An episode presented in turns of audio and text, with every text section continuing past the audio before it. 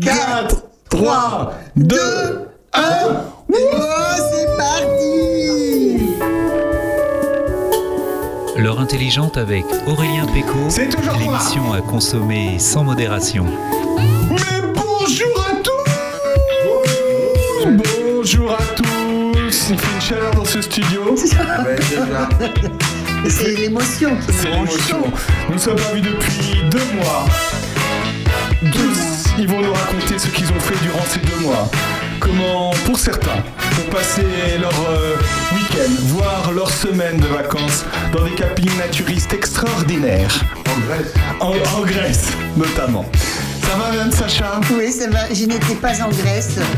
Ni écrit d'une façon, ni écrit d'une autre façon. Vous avez bien fait passer à l'heure intelligente sur Opus. Merci beaucoup d'être avec nous. On est ravis de vous, de vous retrouver.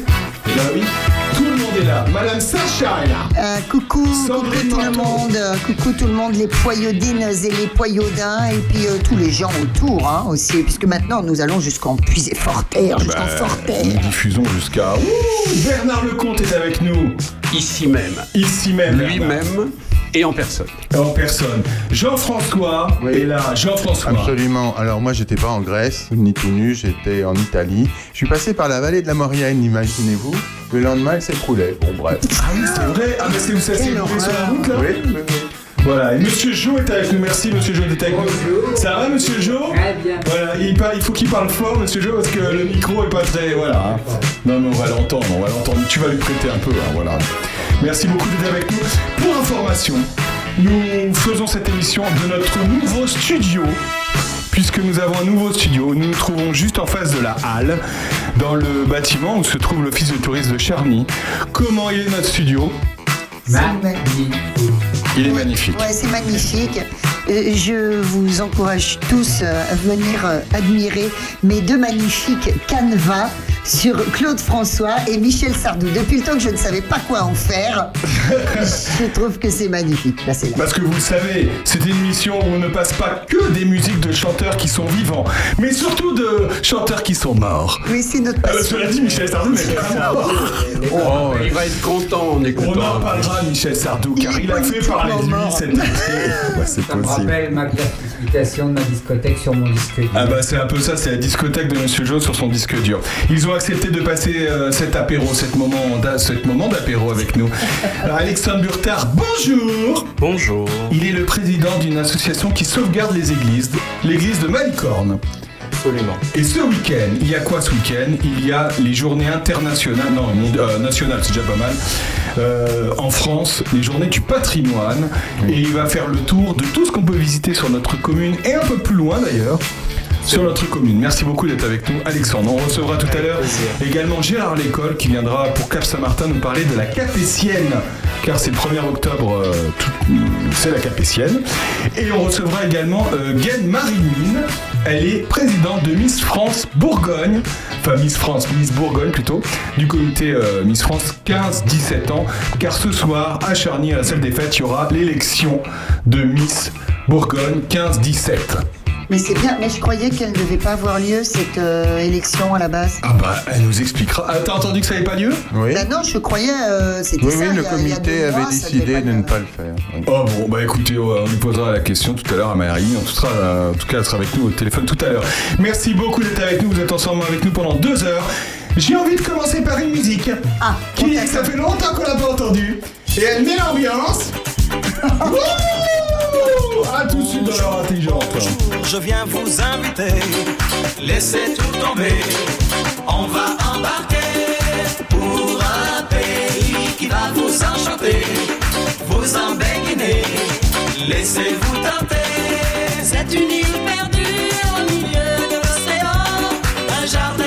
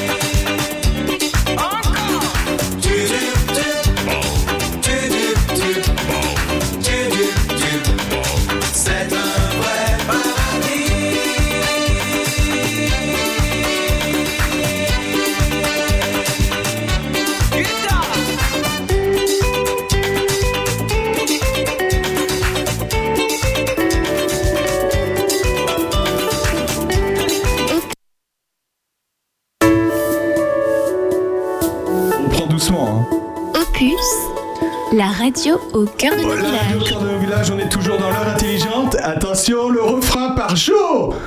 Comme dans les studios d'Opus Radio, y a au mur des tableaux de Sardou et Clo-Clo. Comme dans les tableaux Ouais. d'Opus Radio.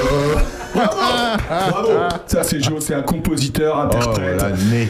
Alors pour ceux qui nous suivent, parce que figurez-vous que cette année, on a décidé, pour quelques émissions, peut-être pas pour toutes, mais on va filmer ces émissions. Vous pouvez donc nous retrouver On sur Facebook. Vous pouvez voir, vous avez le son peut-être euh, à Opus, mais peut-être que vous verrez Ah l'image. là, regarde, Voilà, vous êtes filmé là. de chaque côté, là Ah. et là. Et Bernard, si vous n'avez, hein. voilà, si vous avez jamais vu Bernard Lecomte, enfin si, vous bah, l'avez si, forcément là. vu euh, en regardant LCI, mais euh, voilà. Donc vous faites coucou, donc vous pouvez découvrir, et on a même, vous pouvez découvrir déjà notre nouveau studio qui est quand même magnifique, et vous pouvez découvrir qu'on a un coin scène. On va pouvoir, grâce à ce nouveau studio, recevoir des artistes et ils vont pouvoir se, se, ben, se jouer en live, se, se produire en live. C'est trop bien, avec des franchement- lumières et tout. Vous voyez les lumières Les petites Voilà. lumières là Voilà, c'est magnifique. Voilà. On peut parler un petit peu quand même euh, de, de, de José euh. Est-ce que vous avez entendu oh, ben, En plus, on peut regarder les, les, les, les- les caméras. Voilà. À la fin de la chanson, vous avez entendu un petit morceau de guitare. Eh ben, c'est le fameux José Sébeloué, qui était le guitariste de la compagnie créole et qui a été le cofondateur de la compagnie créole. Alors, il est mort dernièrement, euh, je dis était, parce qu'il est mort tout dernièrement à l'âge de 74 ans. Il paraît que ça s'est très bien passé, qu'il est mort euh, calmement, gentiment. Il est mort gentiment, calmement Ouais, ouais, ouais, c'est déjà, c'est déjà ça. Il n'était pas antillais, en fait. Euh, il était guyanais, à la base. Voilà. Et puis quoi d'autre Euh, C'est lui aussi le chanteur. La voix douce que vous entendez, c'est le. Voilà. Et des clips magnifiques. C'est vrai Ah bah oui, putain, Ils le sont clip. comment, les oh clips là là, oh là là là là. Mais Non, arrête, tu dis ça, c'est du. Ah non, franchement, c'est génial. Bah, les clips des années 80. Ah quand bah même. les clips des années Les 80. clips des années 80. Alexandre, toute sa jeunesse. Oui, bien sûr. Ça va, Alexandre J'ai regardé euh, récemment un clip de Jimmy Somerville et on a du mal à comprendre le lien entre euh, ce qui est dans la vidéo et ce qui est en chanson. C'est complètement lunaire. C'est assez amusant, c'est vrai, les clips des années 80. Le clip des années 80. Voilà. Hein, Jean-François, tu te quand tu regardes les Scopitons, c'est pire encore. J'allais le dire. C'est quoi les Scooby-Doo Pour tous ceux avant qui les ont, clips. qui ont moins de C'était 45 ans. Avant les clips, on, on allait au café et dans le café, à la place du jukebox, Il y avait une il y avait une télé. Ouais. Ah oui. ouais C'était, euh, Donc, tu- oui, comme un peu aujourd'hui, il y a une télé, mais il y a les clips qui passent. Et là, il y avait des clips qui passaient. Oui. Voilà, alors Ah oui. c'était en- incroyablement moderne. Ah oui. Mais oui, par rapport à tout ce qui s'est fait après, bah on n'a on n'a pas beaucoup fait mieux. hein. Ah oui, Sandrine. Bah, moi, je, je- on peut trouver toujours évidemment sur la toile, par exemple, euh, le Scopitone euh, de Claude François, puisqu'on l'a là, de Claude François qui, qui chante Belle, Belle, Belle dans la neige, Ouais. avec des filles, des petites nanas euh, qui lui lancent des boules de neige et tout, puis il twist dans la neige, Belle, Belle, Belle comme elle, le jour. C'est très bien, c'est très rigolo. Euh, avec Alexandre, on est complètement paumé par euh, cette discussion puisque nous avons euh, chacun 25 ans, donc euh, Absolument. hein, c'est ça. C'est-à-dire que vous, les jeunes, maintenant, vous entrez dans un café, vous avez un écran avec Claude François qui fait Belle, Belle, Belle, etc. voilà. Voilà. Bah, C'était la même Sauf chose. qu'il y y a 60 ans, c'était déjà la même chose. C'était déjà la même chose. Voilà. Ouais, Ça vous rappelle des souvenirs. Hein. Il y a- du public qui vient d'arriver. Des- des petits Voilà. Arnaud qui est quand même le trésorier d'Opus. Voilà, c'est lui qui d'ailleurs a- nous a autorisé à acheter tout ce matériel. Euh, on a pu faire une cloison. On a pu, euh, voilà. Bon après, il nous a dit prenez des bénévoles pour le faire parce que ça va coûter une blague. voilà. Donc voilà, parce que maintenant le studio est tellement grand qu'on peut recevoir du public. Je trouve qu'Arnaud Méric s'est laissé pousser les cheveux pendant les vacances. Ça devient euh, très, très bohème. Ou alors qu'il fait un grand vent dans les rues de Charny. C'était la télé, je serais pas venu. Ah bah tiens, tu te c'est Tout le monde Voilà, te voit. Merci, Tout le monde voilà. te voit avec ton amoureuse. Excusez-moi, je suis la petite main du trésorier parce que c'est moi Ah oui, C'est. Christine Hullet qui s'occupe aussi de la trésorerie d'Opus, voilà. Ah oui, quand même. Ah C'est oui, sa femme, hein. Bah oui. Voilà. J'ai dit son amoureuse. Voilà, c'est son amoureuse. Si on parlait de l'été, avant de parler patrimoine, parce que vous le savez, on va parler de, de patrimoine, on va parler de l'été. Parce que l'été, Quoi d'autre? Qu'est-ce qui s'est passé cet été? Vous nous écoutez? Il s'est passé beaucoup de choses cet été. C'est déjà loin. C'est loin. Voici pour vous les principaux événements que l'équipe d'Opus de l'heure intelligente n'a pas pu vous décrypter pendant cet été. Il y a eu un remaniement gouvernemental en France. Marlène Schiappa est rentrée chez elle. Oh, quel dommage. Gabriel Attal a fait sa rentrée aux écoles. Marlène, je sais pas. Le jeune Naël a été tué par un policier. La France est alors embrasée. Le petit Émile a disparu et il est toujours introuvable. Jeanne Birkin a rejoint Serge Gainsbourg. Twitter est devenu X. Les membres de l'OTAN se sont réunis pour soutenir l'Ukraine. Le journal du dimanche a fait grève. Un coup d'État a eu lieu au Niger. Barbie et Ken sont sortis au cinéma. Pour dans un film, incendie, éboulement, orage, inondation, l'Europe a suffoqué à cause de la chaleur. Juliette Armanet s'est attaquée à Sardou. Ça, c'est pas bien. Un entraîneur de foot a embrassé de force une joueuse de foot. C'est pas bien. Ah, c'est pas bien non plus. Léon Marchand a été sacré champion du monde du 400 mètres cache-nage. Claude Barzotti et Toto Cutugno nous ont quittés. L'opposant de Poutine est malencontreusement décédé dans un accident d'avion. La baya a été interdite à l'école. Et puis récemment, Jean Dujardin et un coq humain ont lancé la Coupe du Monde de rugby. La France a battu la Nouvelle-Zélande. Et un tremblement de terre au Maroc et d'énormes inondations meurtrières en Libye ont fait des milliers de morts. Voilà ce qui s'est passé cet été. Allez, donc. Ouais, dis donc, c'est Avec ça. ambiance, hein. C'est un Ouais. quand même. hein, quand même. Champagne. hein. C'est un bon résumé quand même. Bon, ouais, voilà. Alors, qu'est-ce qui vous a marqué cet été, euh, Madame Sacha? Qu'est-ce qui t'a marqué euh, de plus Euh, On peut commencer par Bernard, on peut commencer par Alexandre. hein. Non, mais on, on- on s'entend avec Jean-François. Qu'est-ce qui vous a que- marqué à tous Pour dire que euh, le problème climatique, c'est horrible, les catastrophes. Donc c'est ça, c'est les inondations, le dérèglement climatique. Est-ce que, euh, c'est une bonne question, est-ce qu'on en parle plus maintenant ou il y a toujours eu des catastrophes naturelles? Non, Ou est-ce quand même, non, non. C'est une question. Non, non. là- Alors, là- il y en a là- plus maintenant, Bernard, toi qui, as, qui suis l'actualité depuis, ouh, depuis 60 ans. Depuis le siècle dernier Depuis le siècle Oui, dernier. ça. Ben non, alors, il est vrai que euh, la, la météo, ça va, ça vient. Euh, sur la longue distance, on a connu des moments extrêmement froids, extrêmement chauds, etc. Ce qui euh, frappe cet été, et surtout nous, ici en Puisay, on n'a jamais connu ça, c'est les deux moments de canicule extrêmes. Parce que le reste, encore une fois, on a eu des étés chauds, on a eu des étés froids, on a eu des automnes pluvieux et d'autres euh, avec des étés indiens. Mais on n'a jamais eu cette double canicule qui, fait monter la température jusqu'à des 35-36 en puisée. Et je pense surtout à la deuxième, la plus récente, parce que ça, en septembre, ça, ça ne s'est jamais produit. Donc, qu'on soit euh, euh, euh, étonné par les, changements climatiques est une chose, qu'on soit pour ou contre les réactions. Il n'empêche que on a en effet un climat qui va nous faire réfléchir pour l'avenir. Moi, je pense à mes amis viticulteurs, soit de Lyon, soit de la région de Dijon et du Clos de Vougeot. Ceux-là, croyez-moi, ils sont drôlement inquiets. hein. Ben, il va- il va falloir planter des vignes en Normandie, hein. Oui, sauf qu'ils habitent en Bourgogne jusque-là. Oui, voilà. Bah, le vin va prendre en alcool, hein, du coup. Le, le vin va prendre problème. l'alcool et c'est un, c'est un, un énorme problème. Alors il n'y a pas que, moi je connais bien les viticulteurs puis j'aime le vin, mais c'est vrai que tout ce qui est nature, tout ce qui est que, euh, culture, tout ce qui est euh, arbre, tout ce qui est jardinage, tout ça, Ça change. ça va changer petit à petit. Et bah, admettons que ici en Puisay, ça n'avait pas changé probablement depuis à peu près 100 000 ans, depuis que l'eau s'est retirée. L'eau s'est retirée. D'ailleurs, nous sommes euh, déclarés en catastrophe sécheresse. Ah, ça y est, depuis cette semaine, là C'est fait. Ça y est, alors ça veut dire quoi, euh, Bah, concrètement ça veut dire que toutes les personnes qui ont constaté des lézardes, des, des fentes dans leur euh, habitation peuvent les déclarer. Ils ont une trentaine de jours pour le faire. Ouais. Parce que c'est concomitant justement à la sécheresse des sols, puisque nous ici on est sur du- de l'argile, et que l'argile, quand il, euh, c'est la sécheresse se rétracte, et puis quand il pleut énormément et que l'eau arrive sur les couches d'argile, elle se regonfle et les maisons montent, descendent, montent, descendent. Donc si vous avez des fissures chez vous, Oui. je parle de la maison, Oui. vous pouvez contacter, on peut contacter qui?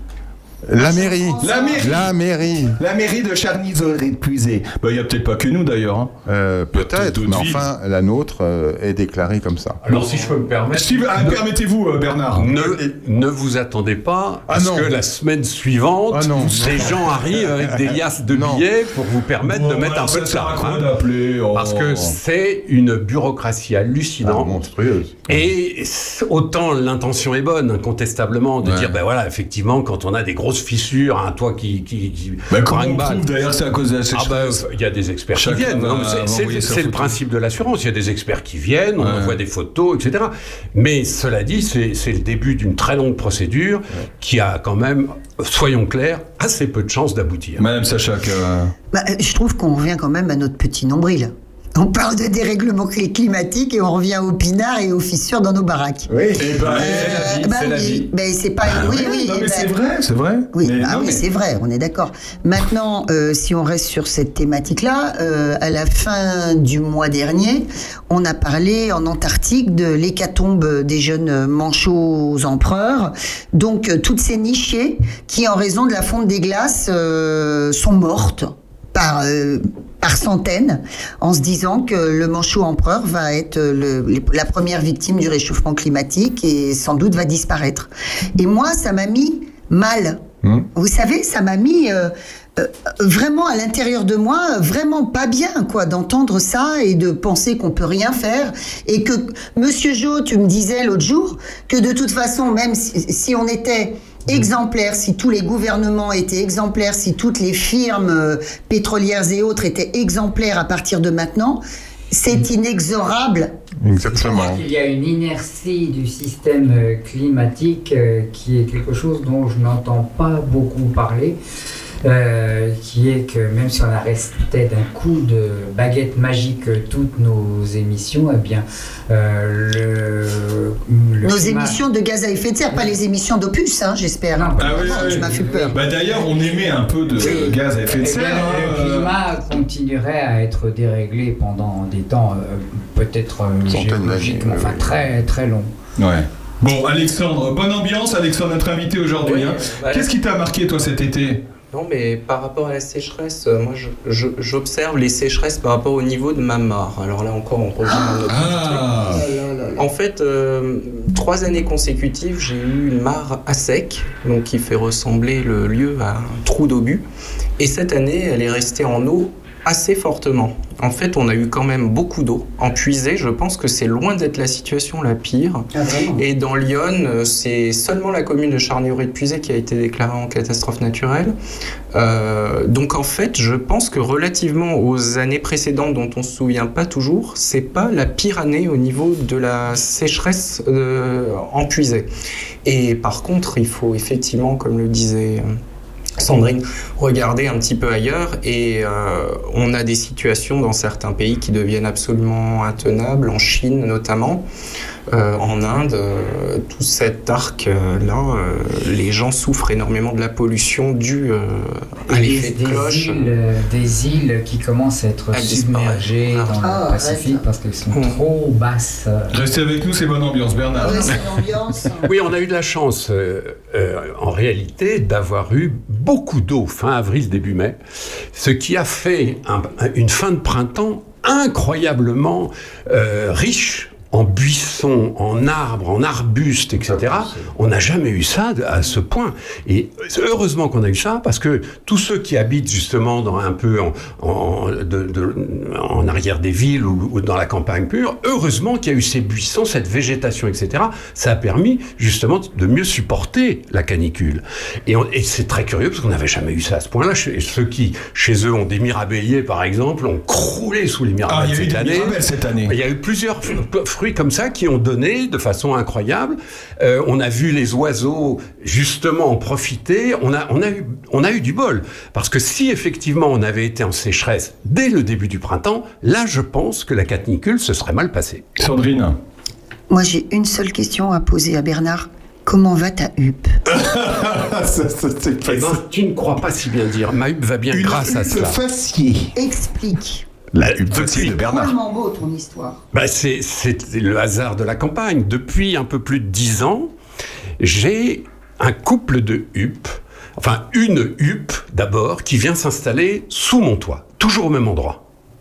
Et toujours entre le 11 et le 13 avril. Est-ce qu'on peut juste rappeler ce que c'est une huppe pour ceux Alors, qui la ne sont huppe, pas c'est cet, huppés comme nous c'est cet oiseau absolument magnifique qui a donc, euh, on l'appelle faciée parce qu'elle a une crête absolument invraisemblable, d'une beauté incroyable. Quand elle vole, elle est marron, blanc, noir. Elle a un bec absolument hallucinant qui est une espèce de, de, de- de- d'arc, une faux. Vous savez, vous imaginez une faux, Une faux. C'est ça. Le bec de la huppe, c'est comme, une, c'est Le comme la lame faux. d'une Et faux. c'est un gros oiseau quand même, Bernard. C'est, c'est pas très gros. C'est pas très gros. C'est gros Comme comme. ta main? Ah, c'est oui. c'est Il a une sacrée main, Bernard. J'ai une grande main. j'ai une grande. C'est la Mais sacrée main. c'est non, c'est grand comme c'est gros comme un merle. Hein, simplement, avec les ailes et la, et la crête, euh, quand elle se met à voler, elle- c'est un, un spectacle. Elle a ces cris extraordinaires qui, qui lui ont donné son nom. Je vais le faire parce que ça fait Attention, Bernard Lecomte plus de dix ans que je m'entraîne. va faire le son de la huppe La huppe faciée. fait hou hou hou hou hou hou hou hou hou. Et Là, vous pouvez être C'est sûr qu'elle est très, elle est très haut là-haut, quelque part dans un arbre, et elle appelle un compagnon. Et, et on entend, on entend en général à J'ai 200 entendu ça mètres. l'autre jour dans un bois, c'était toi? T'appliques. Mon pauvre Aurélien, je suis en train d'essayer de t'expliquer. Non, mais ce c'est vrai, que- elles font des Oui, bruits. ben, comme Ah tous oui. les oiseaux. Ouais, bah oui. Alors, quand, quand euh, on entend la huppe justement appeler un compagnon comme ça, on entend en général assez vite à 200 mètres, 300 mètres, on entend très loin. Ah bah c'est vrai. Oh là là. Et là, on se dit, tiens, il va se passer des trucs. Et en effet, Sûrement, et en ouais. effet, le couple de huppes s'installe. Alors moi, c'est sous mon toit, donc j'entends de mon bureau, j'entends toc toc toc toc, paf paf paf. Ils, ils refont le nid de l'année d'avant, ils s'installent, etc. Il retape avec des clous à marteau. tu vois. Ouais. Et Bernard a fait sa toiture tous les trois ans, il refait sa toiture parce que les oiseaux bouffent la toiture. Euh, Jean- Jean-François. Oui, alors nous, on n'a pas, on n'a pas, nous, hein on n'a pas une. Je crois qu'on en a eu une fois, mais non, on a surtout un autre oiseau très, très curieux. Et il y a quelque temps, j'appelle ma sœur, je lui dis le cheval a un problème, il n'arrête pas de hennir, sans arrêt, sans arrêt, sans arrêt. Il s'est fait piquer par une bestiole, je sais pas. Donc on va voir le cheval, et puis le cheval va très bien. Sauf qu'on entendait un peu plus loin, effectivement, un autre cheval hennir, et c'était pas du tout un cheval, c'était un pivert grand poulain. C'est pas Qui fait comme un petit euh, poulain qui hennit. Est-ce que tu peux nous faire le cri Non. Si, si, si, Non. on veut le cri. On arrête cette émission si tu fais pas le cri. Je sais pas le faire. Comment t- euh, Arnaud Méric qui est avec nous de- dans ce studio? Il Alors, connaît Arnaud- très bien les chevaux. Arnaud, il le sait. Il sait ce que c'est le bruit d'un. d'un- Tu connais le bruit de. Ça hennit comment un cheval? Ah, ok, merci Arnaud euh, Méric. On se retrouve. On se retrouve. Mais, Elle sait. mais je suis très intéressé par le, par le, le- le- le cri, parce que nous avons ici, nous, beaucoup de pics. Moi, dans mon jardin, j'ai trois sortes de pics. J'ai un pivert qui habite là, dans la pêche. J'ai un pic et pêche. Un qui est pic là. et pêche. Et puis j'ai le petit pic noir qui, a- qui vient taper dans les souches comme ça. Ouais. C'est- C'est c'est magnifique d'ailleurs. Et donc je suis très très curieux de savoir ce pic-là, il est comment, il est quoi? Ben, c'est un pivert apparemment normal, mais qui, euh, à un certain moment de sa vie, s'amuse à, à imiter le poulain. Ce qu'on appelle le grand poulain. On se retrouve dans un instant. Euh, Jo nous racontera euh, comment le jour où il a rencontré le picombière, qui est une sorte euh, spéciale. On se retrouve juste après celle qui a fait parler d'elle cet été, Juliette Armanet. C'est notre, désormais notre grande copine, puisqu'elle est grande copine avec Michel Startou. Elle chante flamme, parce que quand il fait chaud, il y a des flammes. Écoutez bien le texte. On aurait passé des jours à te faire des chansons d'amour Au piano toutes mes gammes, au stylo tout mon game Jour après jour je ne sais que parler d'amour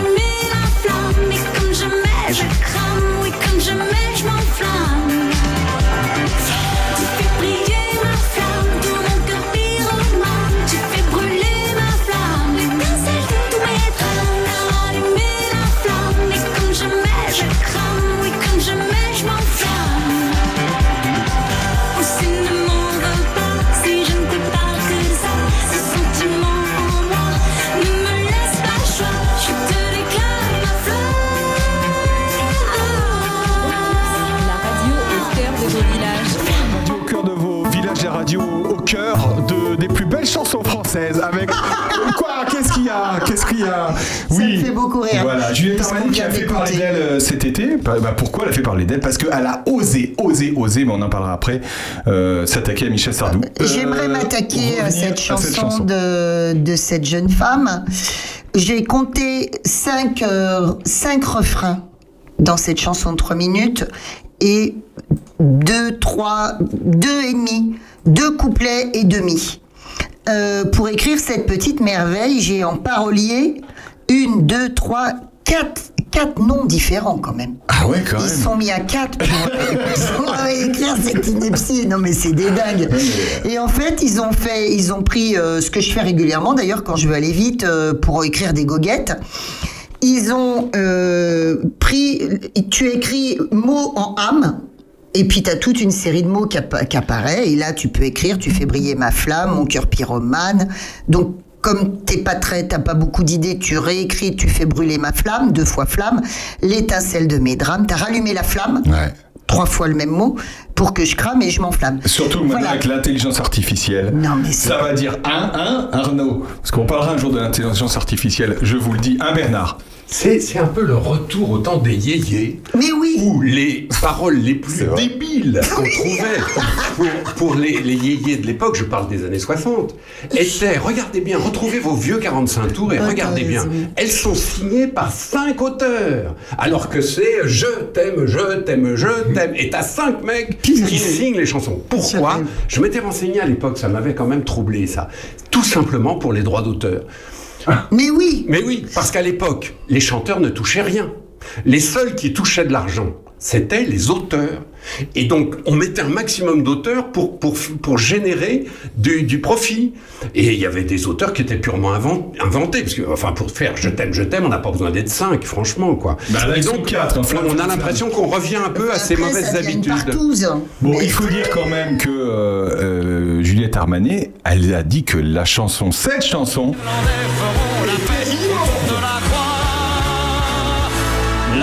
en fait, bon, c'est sorti de son Non, contexte évidemment. ouais, ça Voilà. la faisait vomir. Oui, non mais ça va. On a le droit de détester des chansons aussi, non, Alexandre? Moi, je trouve que c'est la seule chanson non immonde de Michel Sardou, Ben oui. justement. Eh ben oui. Parce qu'en fait, euh, dans les propos de Juliette Armanet, ils disent c'est une chanson de droite, c'est machin, ces trucs. En fait, je trouve que c'est la seule chanson qui ne soit pas de droite de Michel Sardou. Finalement, c'est la plus, la plus folklorique et neutre. euh, parce que bon, si on en vient à certaines chansons de Michel Sardou. euh, Attention à ce que tu vas dire sur Michel Sardou, Ah, car il a euh, raison. Ils ont le pétrole et c'est tout. Euh, moi, je vous invite quand même à réécouter les paroles complètes de la chanson. Euh, on a un martel à quoi? Poitiers, etc. Euh, bon, c'est quand même aujourd'hui une chanson qui, qui passerait plus. hein. Euh, sans compter toutes les autres qui ont pu faire polémique. euh, bon, voilà. alors, Mais euh, il repart en tournée, hein, je vous signale. Il repart en tournée. après avoir fait ses adieux. il- Ouais, voilà, bah, c'est comme tout, euh, c'est comme euh, Bon, euh, juste une chose. Oui. Bernard, je reprends ce que tu disais à propos des, des- des gens qui signaient les chansons, etc. Euh, Sardou a toujours euh, eu une double signature, a signé aussi les paroles parce que c'est lui, comme tu disais, qui donnait les thèmes, les thèmes croquignoles de ses chansons. Et il disait à, à Delanoë, par exemple, planche là-dessus. euh, et donc, du coup, il partageait euh, les droits d'auteur. Bon, bon, ça, ça me choque pas, c'est normal. Attends, le mec Non, c'est chante, alors qu'il fait le boulot, ça va. Sandrine vient de citer euh, de, de la Noé. Moi, dans l'affaire des lacs du Connemara, franchement, euh, avec tout le respect que j'ai pour cette jeune chanteuse. Mais non, on n'a aucun respect pour elle. bah, Si, bah, si, si, bah, bon, elle Mais a une attends, voix. euh, Moi, je- on la recevra peut-être. Mais c'est indigent, musical- musicalement indigent. C'est pas. Bon, c'est vrai que ça, ça me fait Bon, pas. non, euh, si. bon. Mais surtout, comment, comment une jeune chanteuse comme ça peut-elle oser Mais de quelle montagne, avec quelle arrogance elle peut juger, elle, des chansons qui, font partie complètement du corpus euh, français maintenant et qui sont chantées par un des plus grands chanteurs? Alors, on, a le droit de détester Sardou, on a le droit Bah de oui, détester certaines chansons de bah Sardou. Mais quand on est une jeune chanteuse avec un avenir, eh ben on, on commence pas par débiner les gens qui, eux, ont, ont- ont fait une carrière absolument hallucinante et qui sont adorés par tous les Français. Encore une fois, on a le droit de ne pas aimer telle chanson. Et Alexandre a raison. Il y a, il y a dans Sardou, notamment dans les premières, il y a des chansons qui, franchement, sont pas forcément euh, à, à reproduire, quoi. Mais, mais voilà, c'est- un fait. Sardou, c'est un monument aujourd'hui. Voilà. Alexandre, c'est un monument, Non, Sardou Euh, oui, oui, c'est un monument et de toute évidence, comme d'autres, comme Johnny Hallyday, Oui, comme euh, voilà. Euh, après, moi, je m'interroge dans cette polémique là. Finalement, est-ce que la, la- la question qui lui a été posée n'est pas complètement idiote? Parce que en lui demandant quelle chanson vous détestez absolument, forcément, elle va sortir une chanson connu, elle va forcément euh, débiner quelqu'un euh, de connu. À quoi sert cette question? Je me pose vraiment la question. Enfin, moi là aussi, je me pose la question, mais je pense que cette question Ben, en fait, sert à rien. Elle s'attaque à la chanson qui quand même euh, est dans toutes les soirées, dans tous les mariages et qui finit souvent toutes les soirées. Mais- vous allez mais- à n'importe quelle soirée, euh, Mais euh, surtout, ça, ça critique. il y a cette chanson. Alors, c'est vrai que elle, est là devant un micro en Belgique, euh, elle réagit un peu à chaud comme ça. Mais sa réaction, elle peut parfaitement dire Oh, bah, moi, il y a une chanson que je déteste vraiment, c'est Les Lacs du Connemara de Michel Sardou. Je déteste Mm. cette chanson, etc. Elle a le droit de dire ça. Mais pourquoi est-ce qu'elle elle, elle s'obstine à expliquer que c'est une chanson de droite? C'est débile. Pourquoi mais c'est- de mais- droite? Mais c'est complètement insensé de dire c'est une chanson de droite, donc je la vomis. Ouais, ouais, Enfin, ça- ça va pas. Non, quoi. mais elle dirait c'est un chanteur de droite, donc je le supporte pas. Mais pourquoi euh, Mais la chanson. Ah bah, c'est débile. La chanson de Revaux et de la Noé, qui sont pas forcément non plus des, des fachos. Enfin, il faut quand même être un peu réaliste. Pour le coup, la réaction de Sardou était vachement bien parce que au final, il a complètement. Oui. euh, En plus, elle, elle a dû s'excuser, elle a envoyé une lettre pour s'excuser. Ben, elle s'est rendue compte qu'elle avait dit une connerie quand même. Après, il a dit, moi, ça va, elle m'a voilà. appelé, ça va, on Voilà. va. Voilà. Bon. Et même lui d'ailleurs, dans une interview euh, sur Europe 1, je crois, a dit que euh, des fois il détestait les chansons qu'il avait chantées. Euh, donc euh, c'est pas des, euh, des fois il a dit on m'a on m'a donné ces trucs là. ça va, mais il est cool Sardou, hein, euh, Sandrine. J'ai euh, une chose euh, à dire. euh, Ta, ta, mais euh, Delanoé, 5000 chansons au compteur. Ah oui, quand même. Ok? Respect. Ah bah D'accord 5000 chansons au compteur, des bonnes sans doute, des mauvaises sans doute. C'est les années 70, euh, il y, a eu de- il y a eu de tout. hein. Et euh, quant à Jacques Revaux, euh, par exemple, euh, My Way. Oui, respect aussi. Hein Ah oui. Euh, je vais t'aimer. euh, je... Bon, après, il y a les musulmanes dont tu parles. On va la mettre. Mais- On va la mettre. Bon, euh, Et My Way, qui euh, d'ailleurs est quasiment la seule chanson en fait française au départ qui a été exportée oui, à l'international, alors que les chansons dont on parlait tout à l'heure des yéyés sont généralement quasiment toutes des reprises de standards américains. Absolument. ouais. Et comme d'habitude, est le seul qui est allé dans l'autre sens. C'est fabuleux, euh, Vous voulez Ouais. écouter My Way par Nina Simone ah bah, par Nina Simone. On se retrouve dans un instant. Oui, dans cette émission, on peut à la fois parler d'écologie, de catastrophe, mais aussi de Juliette Armanet. C'est une catastrophe. Tout de suite. Stay clear and state my case of which I'm certain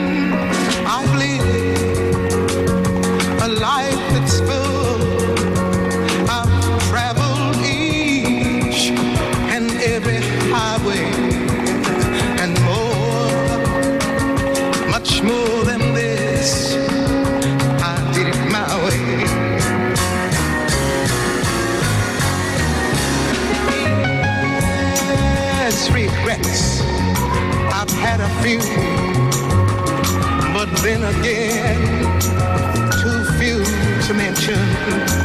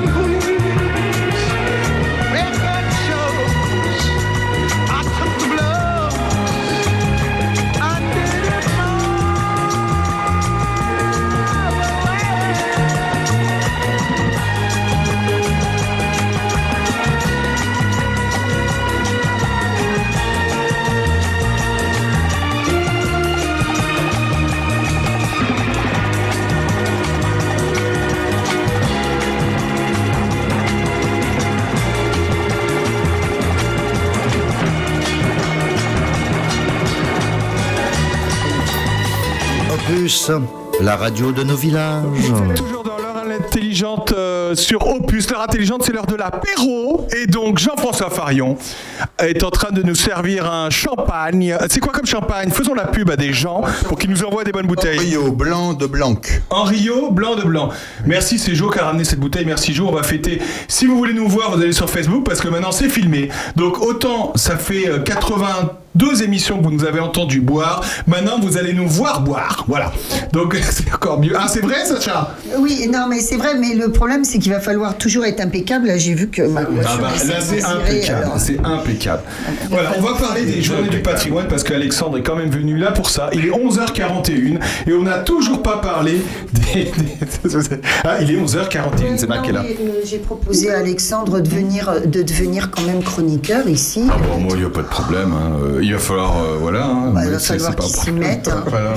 Alors, Alexandre, euh, il y a les journées du patrimoine. Est-ce qu'on sait qui a instauré les journées du patrimoine euh, en France, d'ailleurs C'est peut-être une question piège, excuse-moi, hein, je sais pas. Mm, ah, Ça fait partie de, de l'époque Jack Lang. hein, euh, Ah, ce bon Jacques Voilà, les, les journées du patrimoine. La fête de la musique, voilà, la- hop, c'est lui. Les journées patrimoine, c'est lui. Voilà, c'est, ça fait partie de, de- du ministère de la Culture. Euh, et euh, c'est vrai qu'au départ, c'était euh, surtout pour permettre de visiter des lieux qu'on ne peut pas visiter habituellement. hein. Euh, c'était surtout, surtout ça le- l'objectif de départ, Euh, avec après un autre objectif qui était la gratuité pour les lieux publics. Ah oui. Euh, Alors que Sandrine Manteau est en train de mettre du champagne par terre, elle Non, non, la ça va, moquette. ça va. J'ai pas mis sur la moquette, ça sentira Donc c'est que des lieux publics qu'on peut aller visiter ce, ce- Alors, des non. lieux privés aussi ce week-end. Alors justement, non. euh, les lieux publics culturels sont pratiquement tous ouverts euh, pour les journées du patrimoine. hein, ça, c'est quand même un peu le, principe. Et euh, les privés ont la possibilité d'ouvrir. Alors en particulier, sont incités à ouvrir les propriétaires pri- de biens patrimoniaux privés qui sont inscrits ou classés monuments historiques et qui donc bénéficient pour leurs travaux d'aide de l'État. Euh, et donc, pour bénéficier de ces subventions, il y a des conditions qui sont notamment des ouvertures au public régulières. Et les journées du patrimoine sont une condition minimale euh, d'ouverture au public. C'est le cas euh, par exemple, euh, je t'en manche pas, mais c'est le cas par exemple du château de Montigny à Péreux. Voilà. C'est ça Puisque c'est un lieu privé. Absolument, là il est, il est ouvert au public, mais euh, les privés ont quand même la liberté de, de maintenir ou non euh, une tarification à l'entrée pour les journées du patrimoine. hein. parce que souvent les gens se présentent dans les lieux Ah oui. patrimoniaux en pensant que tout c'est est gratuit, qu'ils peuvent aller partout, partout, dans la salle de bain, partout. C'est pas le cas. Euh, et effectivement, euh, c'est bien ancré généralement euh, que, que c'est gratuit, mais ça n'est pas le cas pour les privés. C'est à leur discrétion. Est-ce qu'on a le prix euh, du château de Montigny si on veut aller le visiter, qui est magnifique hein, d'ailleurs? C'est 8 euros l'entrée. 8 euros C'est l'entrée, le, voilà. c'est le prix habituel. hein, Voilà, c'est le prix du pour un château. euh, non, c'est le prix habituel du château de Montigny. D'accord. Enfin, ne soyez pas trop, trop, trop déçus si vous allez cette année au château de Montigny, parce qu'il y a quand même des travaux et des... des, des Énorme. de- voilà, ne soyez pas déçus si vous, Vous allez allez arriver, cette vous année. allez voir des échafaudages. L'année prochaine, ça va être formidable. Voilà, ça va être le. euh, Sandrine. Euh, bah, Il y a quand même 400 personnes qui ont vu les échafaudages euh, samedi dernier. Oui, mais il y avait des Beatles devant. Ouais, voilà, Ouais, puisque nous sommes allés voir la, la Beatles Story, c'était pas mal. Organisé par l'Office de tourisme euh, de Puisé-Forterre, qu'on salue, euh, co-organisé Euh, par l'Office. Attends Le que- fantastique pique-nique est organisé par l'Office de tourisme et ils ont dili- diligenté euh, Gadop. Pour la programmation musicale. Voilà. Et le comité des fêtes de Péreux. hein, qui ont fait coucou pour la restauration. Voilà. Voilà. Non, mais c'est parce que je voulais faire un clin d'œil et, nous, et saluer notre nouveau colocataire, puisque nous sommes coloc avec l'Office de tourisme de Charny, donc de Puisé-Forterre, puisque nous nous trouvons dans les mêmes locaux. Ah mais donc c'est nos colocataires. Non mais c'est bien. de-. Non parce que j'ai lu euh, l'article de Lyon Républicaine, je me dis mais j'ai rien compris. C'était pas clair. C'était pas clair. C'était euh, l'office de tourisme qui avait tout fait. Hmm. Euh, moi, ça me fait mal au cœur quand on voit les bénévoles de la Gadop et de Perreux Animation te courir dans tous les sens. Excusez-moi. hein. Voilà. Alors, Donc voilà. on, peut aller visiter le château de Montigny aujourd'hui et demain. Oui, C'est ça. Qu'est-ce qu'on peut aller visiter sur notre commune euh, d'autres, Alexandre? Alors, euh, non, ju- juste pour terminer sur les journées du patrimoine, euh, c'était donc Jacques Lang, c'est 1984, hein, les premières. Euh, donc c'est c'est vraiment assez au début, euh, au an. début du, du- Oh, de c'est la bon. présidence Mitterrand. Et euh, tout à l'heure, on disait international, ah non, pas international. En fait, c'est des journées qui sont aujourd'hui européennes, puisque c'est repris, l'organisation Ah oui. est reprise par le Conseil de l'Europe. Donc en fait, c'est ça a quand même, comme la fête de la musique qui a essaimé à international, euh, les journées du patrimoine ont essaimé au moins au niveau européen. Donc ça, Ah oui, c'est- quand même. c'est quand même euh. Donc euh, là, en Allemagne, ils ont la même chose. Alors, en Italie, on peut aller visiter. Peut-être pas avec la même envergure, mais notamment en Espagne, c'est quelque chose qui, qui, qui prend bien maintenant euh, Voilà. dans certains pays. Jean-François. Oui, ils font un- il y a un thème euh, chaque année. Oui. Alors cette année, c'est l'activité sportive. Donc moi, j'ouvre l'église. L'activité sportive, c'est quoi Ah, c'est à cause des Jeux Olympiques. euh. Ah ben c'est qu'ils avaient pris tous les autres thèmes avant. Oh, les Jeux Olympiques, on en parlera des Jeux Olympiques aussi. C'est vrai qu'en ce moment, dans le domaine culturel, tout est un peu orienté sur le sport euh, en prévision euh, de l'année 2000. Bah remarque vaut mieux parce que vu ce que ça va nous coûter, Bernard. Alors moi j'ai compris que cette année, enfin j'ai écouté le président de la République, j'ai compris que cette année il y a l'accent qui est mis sur le patrimoine religieux. Ah bon? Sur le Ah patrimoine autre chose, oui. religieux, c'est-à-dire sur les 40 000 Sur églises, sur... Il y a 40 000 églises en France Il y a 40 000 églises. Il y a plus d'églises que de communes. Il y a Bah, il y a- y a- grosso modo, c'est le même nombre, puisque au départ, les communes ont été inventées à la Révolution sur les paroisses. Euh, Donc c'est entre 36 000 et 40 000. Voilà. Mais il y a des communes avec plusieurs églises. C'est pour ça qu'on Bah oui. arrive à 40. Alors, et effectivement, c'est bah, 40 000 à peu près églises paroissiales ou anciennement paroissiales. Mais en France, il y a 102 000 édifices religieux, églises, Ah oui, chapelles. quand même. Et 60% de ce patrimoine est privé.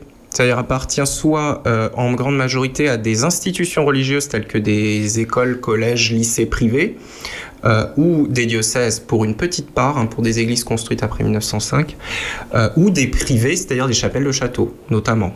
Voilà. Mais le reste, c'est public. hein. Les cathédrales sont à l'État et les églises construites avant 1905 aux communes. Mais 102 000 édifices religieux. Ah, et ce que soulignait Bernard Lecomte, c'est effectivement qu'il y a un accent qui doit être mis prochainement pour trouver des fonds pour la restauration, notamment du patrimoine euh, rural non protégé au titre des monuments historiques. C'est le cas un peu chez nous.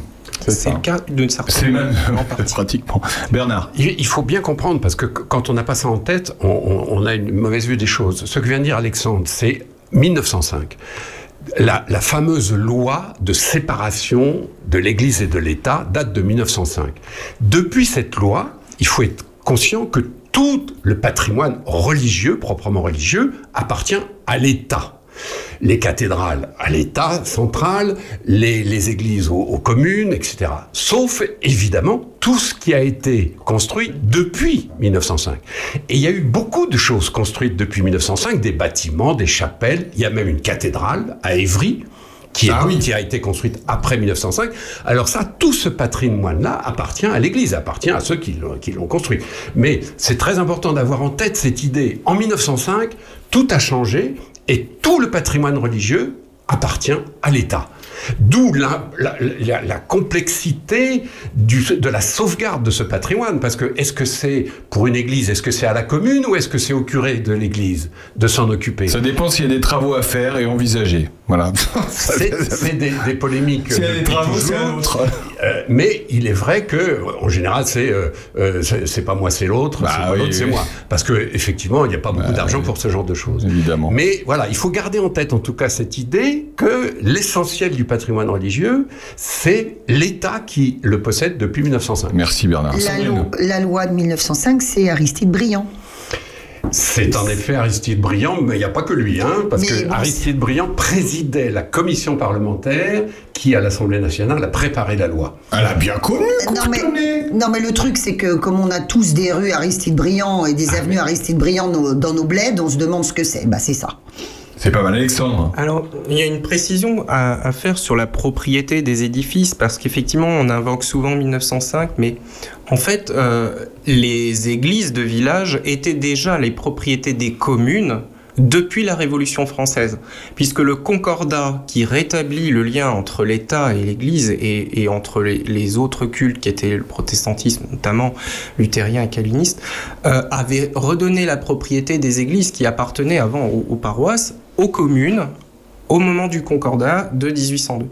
Et en fait, euh, on, a fait la séparation de l'Église et de l'État en 1905, mais la propriété des bâtiments était déjà euh, aux communes. Par contre, on a retiré aux fabriques d'églises qui ont disparu à ce moment-là, les biens mm, immobiliers tels que des champs, des, des immeubles, des choses qui avaient été donnés par des paroissiens et qui permettaient d'entretenir ce patrimoine.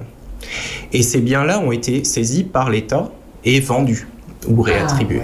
Et donc ça, ça fait une césure très importante dans le cycle de l'entretien des édifices. Et j'en parle d'autant mieux que moi, étant né à la frontière allemande en Moselle, dans une zone concordataire, où ces fabriques d'églises existent encore. Je prends l'exemple de mon village natal, euh, 300 habitants. Comment il s'appelle? Il s'appelle Marange-Zondrange. Marange-Zondrange. Eh bien, il y a, il y a une fabrique d'église avec voudrais que tu 30 nous hectares de terre. Ce que c'est, Voilà. parce qu'on entend fabrique d'église. Ouais. C'est précis. Explique ce que c'est cette Ouais. formule. Alors, Moi, j'ai jamais entendu parler de ça. C'est ce qu'on appelait un conseil de fabrique. En fait, c'est une sorte de conseil municipal de la paroisse. C'est-à-dire qui, parallèlement aux communes, su exister cette organisation euh, pyramidale. Le diocèse, c'est l'équivalent de la préfecture, euh, la paroisse, l'équivalent de la commune. Et il y avait un conseil d'élus qu'on appelait des marguilliers ou des échevins ou des conseillers de fabrique et qui géraient les biens pour la paroisse. voilà. Et donc, en Moselle et en Alsace, dans les deux anciens départements du Haut et du Bas-Rhin, maintenant réunis dans une seule collectivité, on a encore ces fabriques. hein. Donc, dans mon village natal, 300 habitants, trois villages réunis dans une commune, une seule paroisse, avec un conseil de fabrique parallèle à- au conseil municipal. C'est incroyable. Avec les maires qui sont membres de droit des conseils de fabrique et qui administrent avec les fabriques euh, les biens des paroisses. Bah, Il n'y a pas de séparation du coup. Là. alors, il n'y a pas de séparation. Ah ouais Bah et, non. et- et Ah donc, oui. en fait, euh, les biens de la fabrique sont restés à la fabrique. Et c'est une fabrique qui a, par exemple, euh, 30 hectares de terre qu'elle loue à des agriculteurs. Et ça fait. Alors, c'est pas énorme, hein, c'est des terres agricoles, mais ça fait un petit revenu qui permet d'entretenir l'édifice. Et qui évite à la commune d'avoir à mettre à la main à la poche jusqu'à temps que la fabrique n'a plus d'argent. Dans ce cas, elle doit, par le biais du concordat, y subvenir Ah ouais. de fait. Mais la commune est quand même propriétaire des murs. Donc, ce qui engendre une double euh, Ouais. administration, mais c'est très intéressant comme administration parce que ça permet, dans ces départements qui, au-delà du fait que ce sont des départements très pratiquants encore, euh, ça, ça fait que les églises sont toutes entretenues. On en apprend des choses dans cette émission. Bernard, le comte. Il faut simplement rappeler, tout simplement, que en 1905, cette région de l'Alsace-Moselle n'est pas française. Voilà. C'est pour ça qu'elle a gardé son statut d'avant et ses relations d'avant. Il n'y a pas de séparation de l'Église et de l'État en Alsace-Moselle parce que tout simplement, en 1905, l'Alsace-Moselle était prussienne. Nous étions dans l'Empire allemand et donc nous avons gardé les lois anciennement françaises que les Allemands ont maintenues dans le territoire. À cela s'ajoutent les lois allemandes et lorsqu'on est revenu français en 1919 et pas 18, 1919, le gouvernement français a maintenu à titre provisoire les lois d'Alsace-Moselle. Puis euh, ne les a jamais remis en fait en cause parce que ça a fait tomber des gouvernements qui ont tenté de le faire et c'est maintenu jusqu'à nos jours avec des adaptations et des modernisations euh, quand même. Sandrine toi après on écoute une chanson. Merci. Vous n'aurez pas la Lorraine, et malgré tout, nous resterons français. Vous avez pu germaniser la plaine, mais notre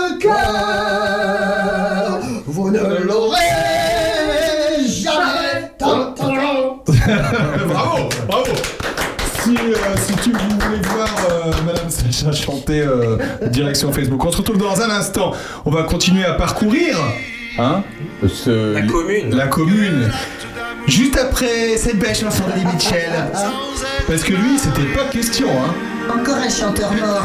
Pardon, excusez-moi.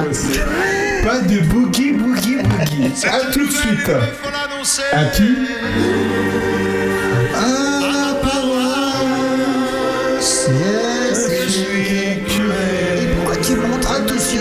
J'ai pris une dose de whisky afin de préparer mon serment.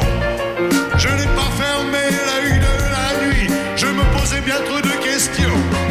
Au petit matin, Dieu m'est apparu et il m'a donné la solution. Aussitôt vers l'église, j'ai couru parler à mes fidèles sur ce ton. Mes bien chers frères, mes bien chères sœurs, reprenez avec moi tout ce cœur.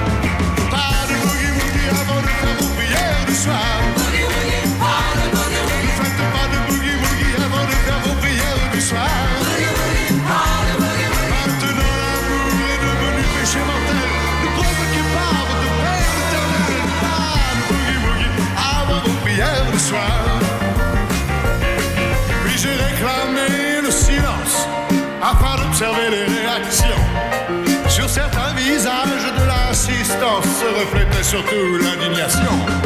Quant aux autres visiblement retenus, sachant qu'ils n'avaient compris, ils me demandèrent de faire à nouveau le sermon du boogie woogie. Mes bien chers frères, mes bien chères sœurs, reprenez avec moi tout ce cœur.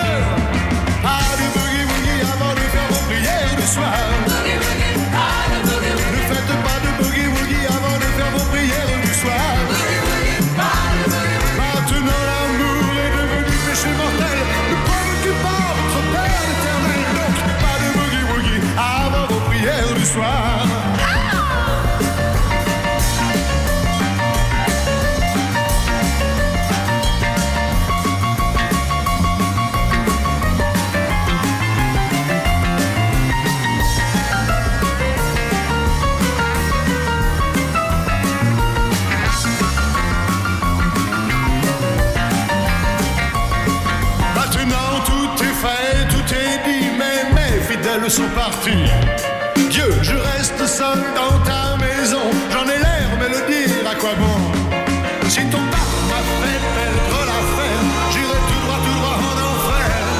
Mais j'essaierai encore à la messe de midi le sermon du boogie woogie. Mes bien chers frères, mes bien chères sœurs, encore une fois,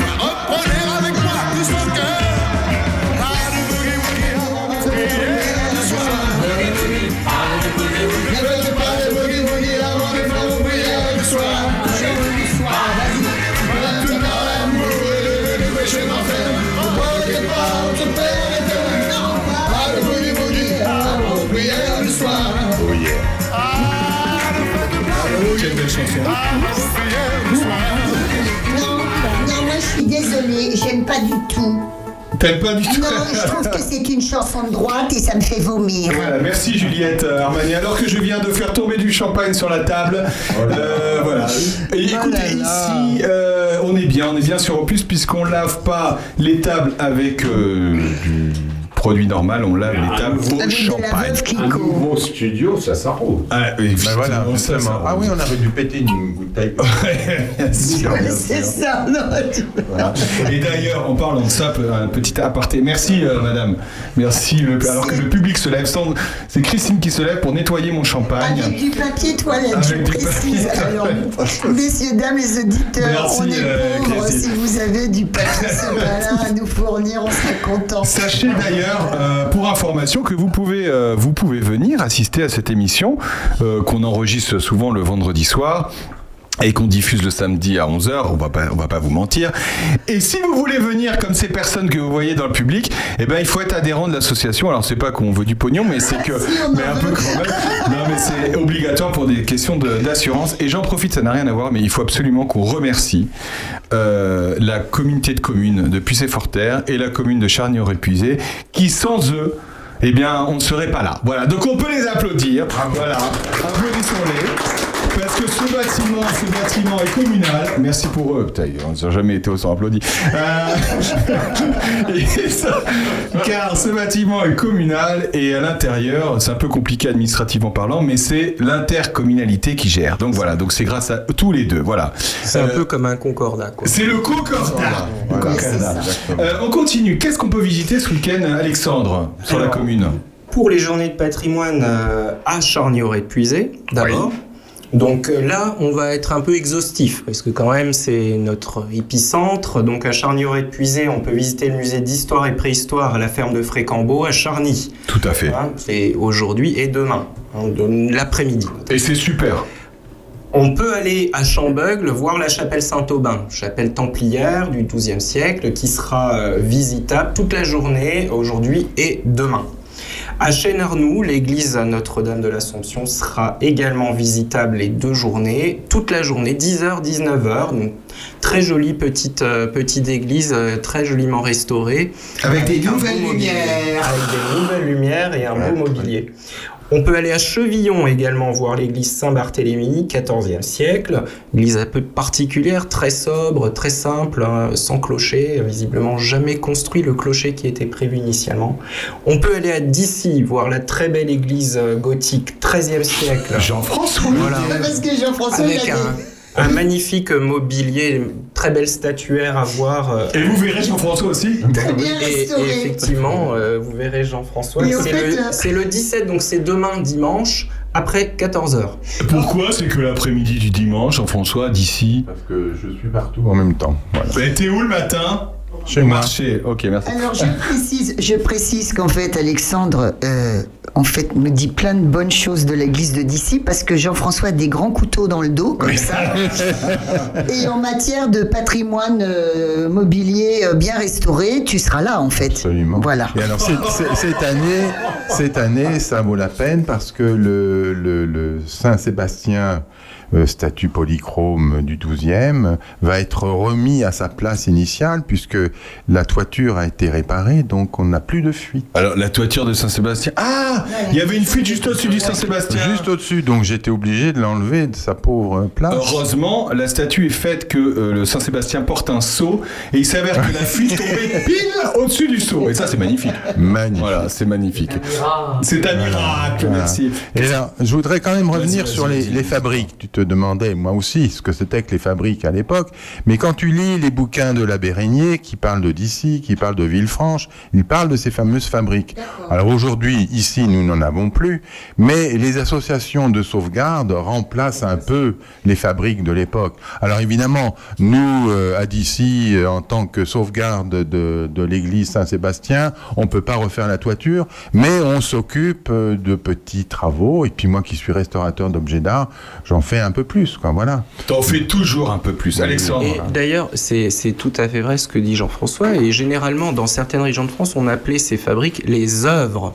Voilà. Et on, avait une maison d'œuvre. Il y en a une à Charny d'ailleurs. Elle est où, d'œuvre. la maison d'œuvre à Charny Maison d'œuvre, qui est juste derrière l'église, c'est la salle dans laquelle il y avait euh, les activités extra euh, euh, qui n'étaient pas du culte, mais qui étaient autour organisées par la paroisse. Donc ça pouvait être du théâtre, ça pouvait être euh, du chant, de la chorale, voilà, toutes sortes d'activités. Mais en lien avec l'église Oui, bah, Oui. c'était, c'est-à-dire Ah, que c'était, oui. c'était organisé par la paroisse, mais après ça pouvait être, oui, beaucoup d'activités culturelles. Mais c'était donc- pas, c'était pas le catéchisme par Non, exemple. non, fait c'était pas pas le catéchisme. Bah non, bah non. Et bah donc, c'est souvent devenu des salles de bal ou des salles de, de spectacle, voilà. Et, c'est quoi aujourd'hui? Attends, elle est où la salle? Derrière- presbytère. derrière- derrière C'est- Ah bah c'est le presbytère. Elle est à côté non? du, à À côté du presbytère. Ah, c'est euh, l'anciennement. euh, ah, comment?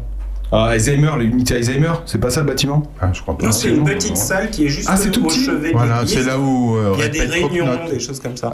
des Et en fait, on appelait ça l'œuvre parce que c'était ce qui permettait, comme on dit, l'œuvre Notre-Dame. euh, Voilà, c'est- c'est-à-dire ce qui construisait l'église. Et c'est c'est dans cet objectif, en fait, quand euh, Jean-François dit les associations de sauvegarde du patrimoine ont repris ses fonctions, c'est tout à fait vrai. C'est pour ça qu'à Malicorne, on s'est appelé œuvre Notre-Dame. Et justement, mais quelle belle transition Eh oui. par Alexandre. Est-ce qu'on Alors- parler de l'œuvre de l'église de Malicorne que vous allez pouvoir visiter Parce que si on a une à visiter, il faut visiter celle-là, Bien sûr, parce que c'est la plus hein. belle. C'est la plus belle. Donc, on peut venir à Malicorne dimanche. Oui. Et on vous fera des visites guidées, commentées. Parce que je vous rappelle qu'Alexandre est le président de cette association qui veut sauvegarder euh, l'église de Malicorne. Absolument. Évidemment. Et donc, très belle église du 15e siècle avec des peintures murales du 19e siècle qu'on a maintenant pu attribuer avec certitude à des peintres béarnais. Ah ouais? Voilà, qui s'appelle Xavier Auguste Monteau, qui était maître verrier et peintre d'église. Manteau? Euh, Monteau. Ah, Monteau. Monteau, non pas Beaucoup Monteau. moins bien que Monteau. Monteau. Monteau. Sandrine Monteau. Voilà. Et, et donc, on peut venir voir cette église dimanche. On vous la fera visiter avec grand plaisir. Euh, Arrêtez-vous et, et venez la découvrir. Il y a des heures où euh, on peut débarquer comme ça. À partir de euh, 10h, on, on s'arrêtera sur la pause méridienne, mais on reprendra à 14h et jusqu'à la fin de la journée. Et il y en a d'autres, on peut visiter d'autres Alors, on choses. peut visiter aussi pas loin l'église Saint-Martin de Grandchamp, qui est très intéressante. C'est une église du XVIe siècle qui a été transformée au XIXe siècle. Vous pourrez voir la tribune seigneuriale. Il y a, il y a un clocher qui est tout à fait particulier aussi, avec des grands abassons. C'est une très jolie église qui est C'est quoi juste. les euh, abassons? les abassons, c'est c'est les, les grandes planches de bois, souvent couvertes d'ardoise, qui ferment le clocher et qui évitent que la pluie entre dans, le- dans la- la- le beffroi des cloches et qui abattent le son vers le bas, Ah, vers la rue. Pour éviter que le son se disperse, le son est abattu. Comment ça s'appelle? Un abat-son. On a, bah, nous, on va Et- mettre des abassons. Et, euh, et on hein, a va mettre aussi, des abassons. euh, dans le même genre, on a au-dessus des chairs à prêcher l'abat-voix. C'est le chapeau qui permet d'abattre ouais. la voix vers le public. Ah, c'est vachement bien. Passer Comme un par Grandchamp, parapluie, le, hein. le clocher de Grandchamp est incroyable. Il est tout à à fait Il est absolument unique. Quand on passe devant, on peut pas s'empêcher de s'arrêter en se disant mais qui, qui a eu cette idée folle de faire un clocher pareil? Et en fait, c'est les mecs, il, ils est, sont- il est caractéristique des clochers puisés qu'on appelle des clochers de type angevin. Bon, on n'a rien à voir avec l'Anjou, mais en, en Anjou, il y a souvent ce grand- ces grandes flèches, souvent tordues, parce que les bois qu'on utilisait après travaillaient et puis ils ils vrillaient.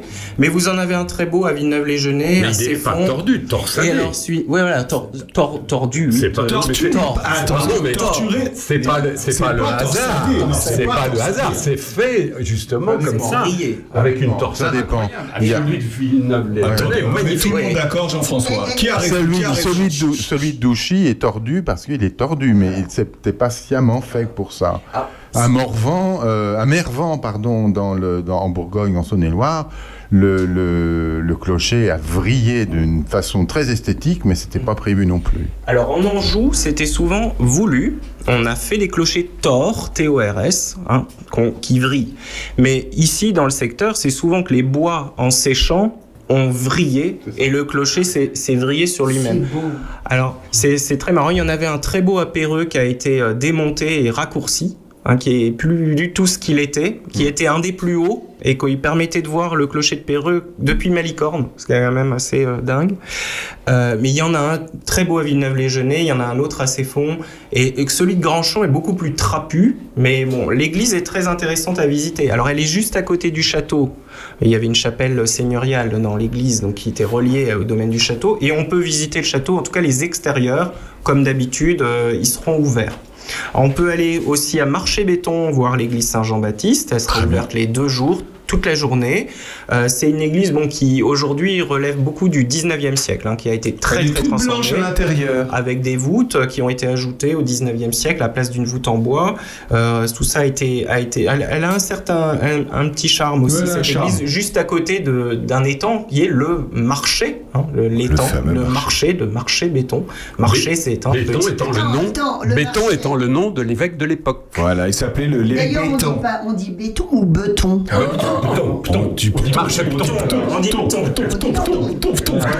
J'ai restauré une carte de Ah, marché Beton qui, en fait, en 1903 ou 5, s'appelait marché breton. Oh là, il nous casse l'ambiance à chaque fois avec ces trucs. C'est peut-être que l'évêque s'appelait Breton, donc. Ouais, peut-être. Et alors, marché, savez-vous ce que c'est que marché C'est l'étang, C'est l'étang. c'est l'étang, mais en anglais. Marshes, c'est l'étang. Marches. Absolument. Euh, nous reprenons cette émission génial. après deux mois et demi euh, d'interruption et ils vont déjà se foutre sur la gueule. hein. Bonjour, Euh, on se retrouve. sur France Culture. On va parler de la Ferté-Loupière juste après, mais j'aimerais. Comme on a parlé des abassons, on a des abassons, hein. Ouais. Ouais, ici. Il y a une. CDI, il y a une Bah, CDI. évidemment. Et puis il faut donner de la- de l'argent un peu à l'église aussi parfois. Ah bah, monnaie, monnaie, monnaie. À tout de suite.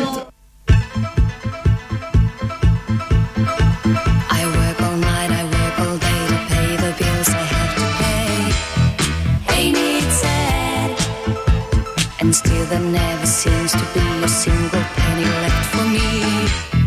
That's too bad.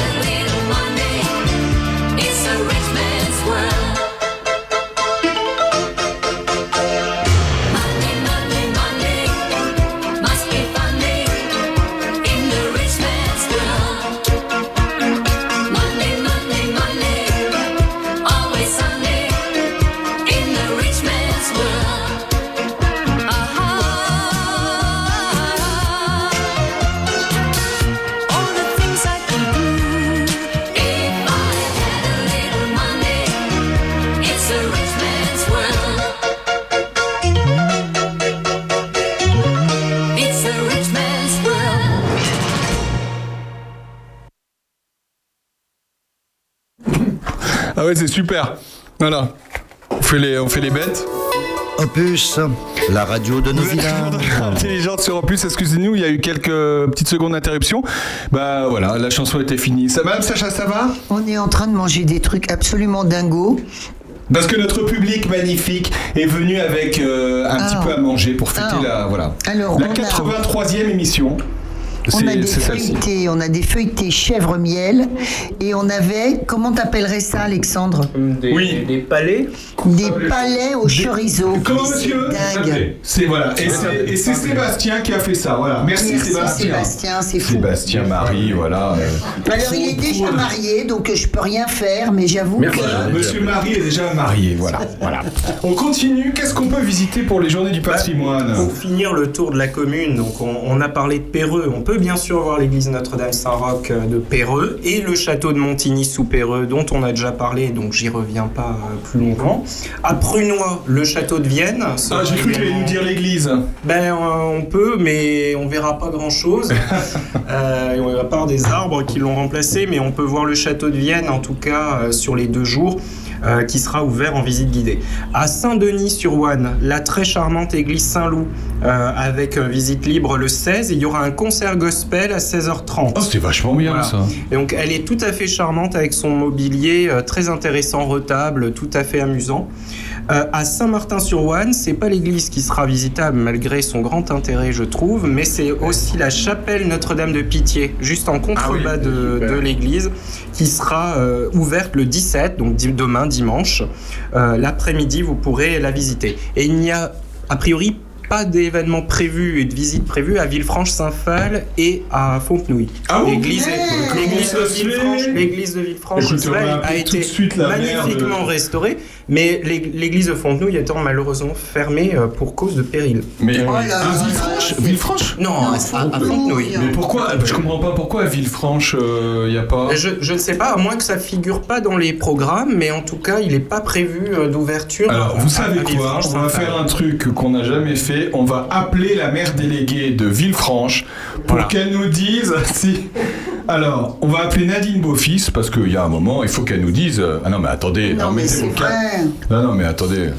Bah, Alors- Peut-être que l'église a été déséquilibrée. Voilà, alors on appelle Nadine Beaufils, elle va nous dire parce qu'on n'a pas l'info. Elle est, elle est restée. Non mais attendez, c'est du sérieux. C'est la maire déléguée de, de Villefranche. Nadine répond, c'est Aurélien, ça craint rien. Voilà.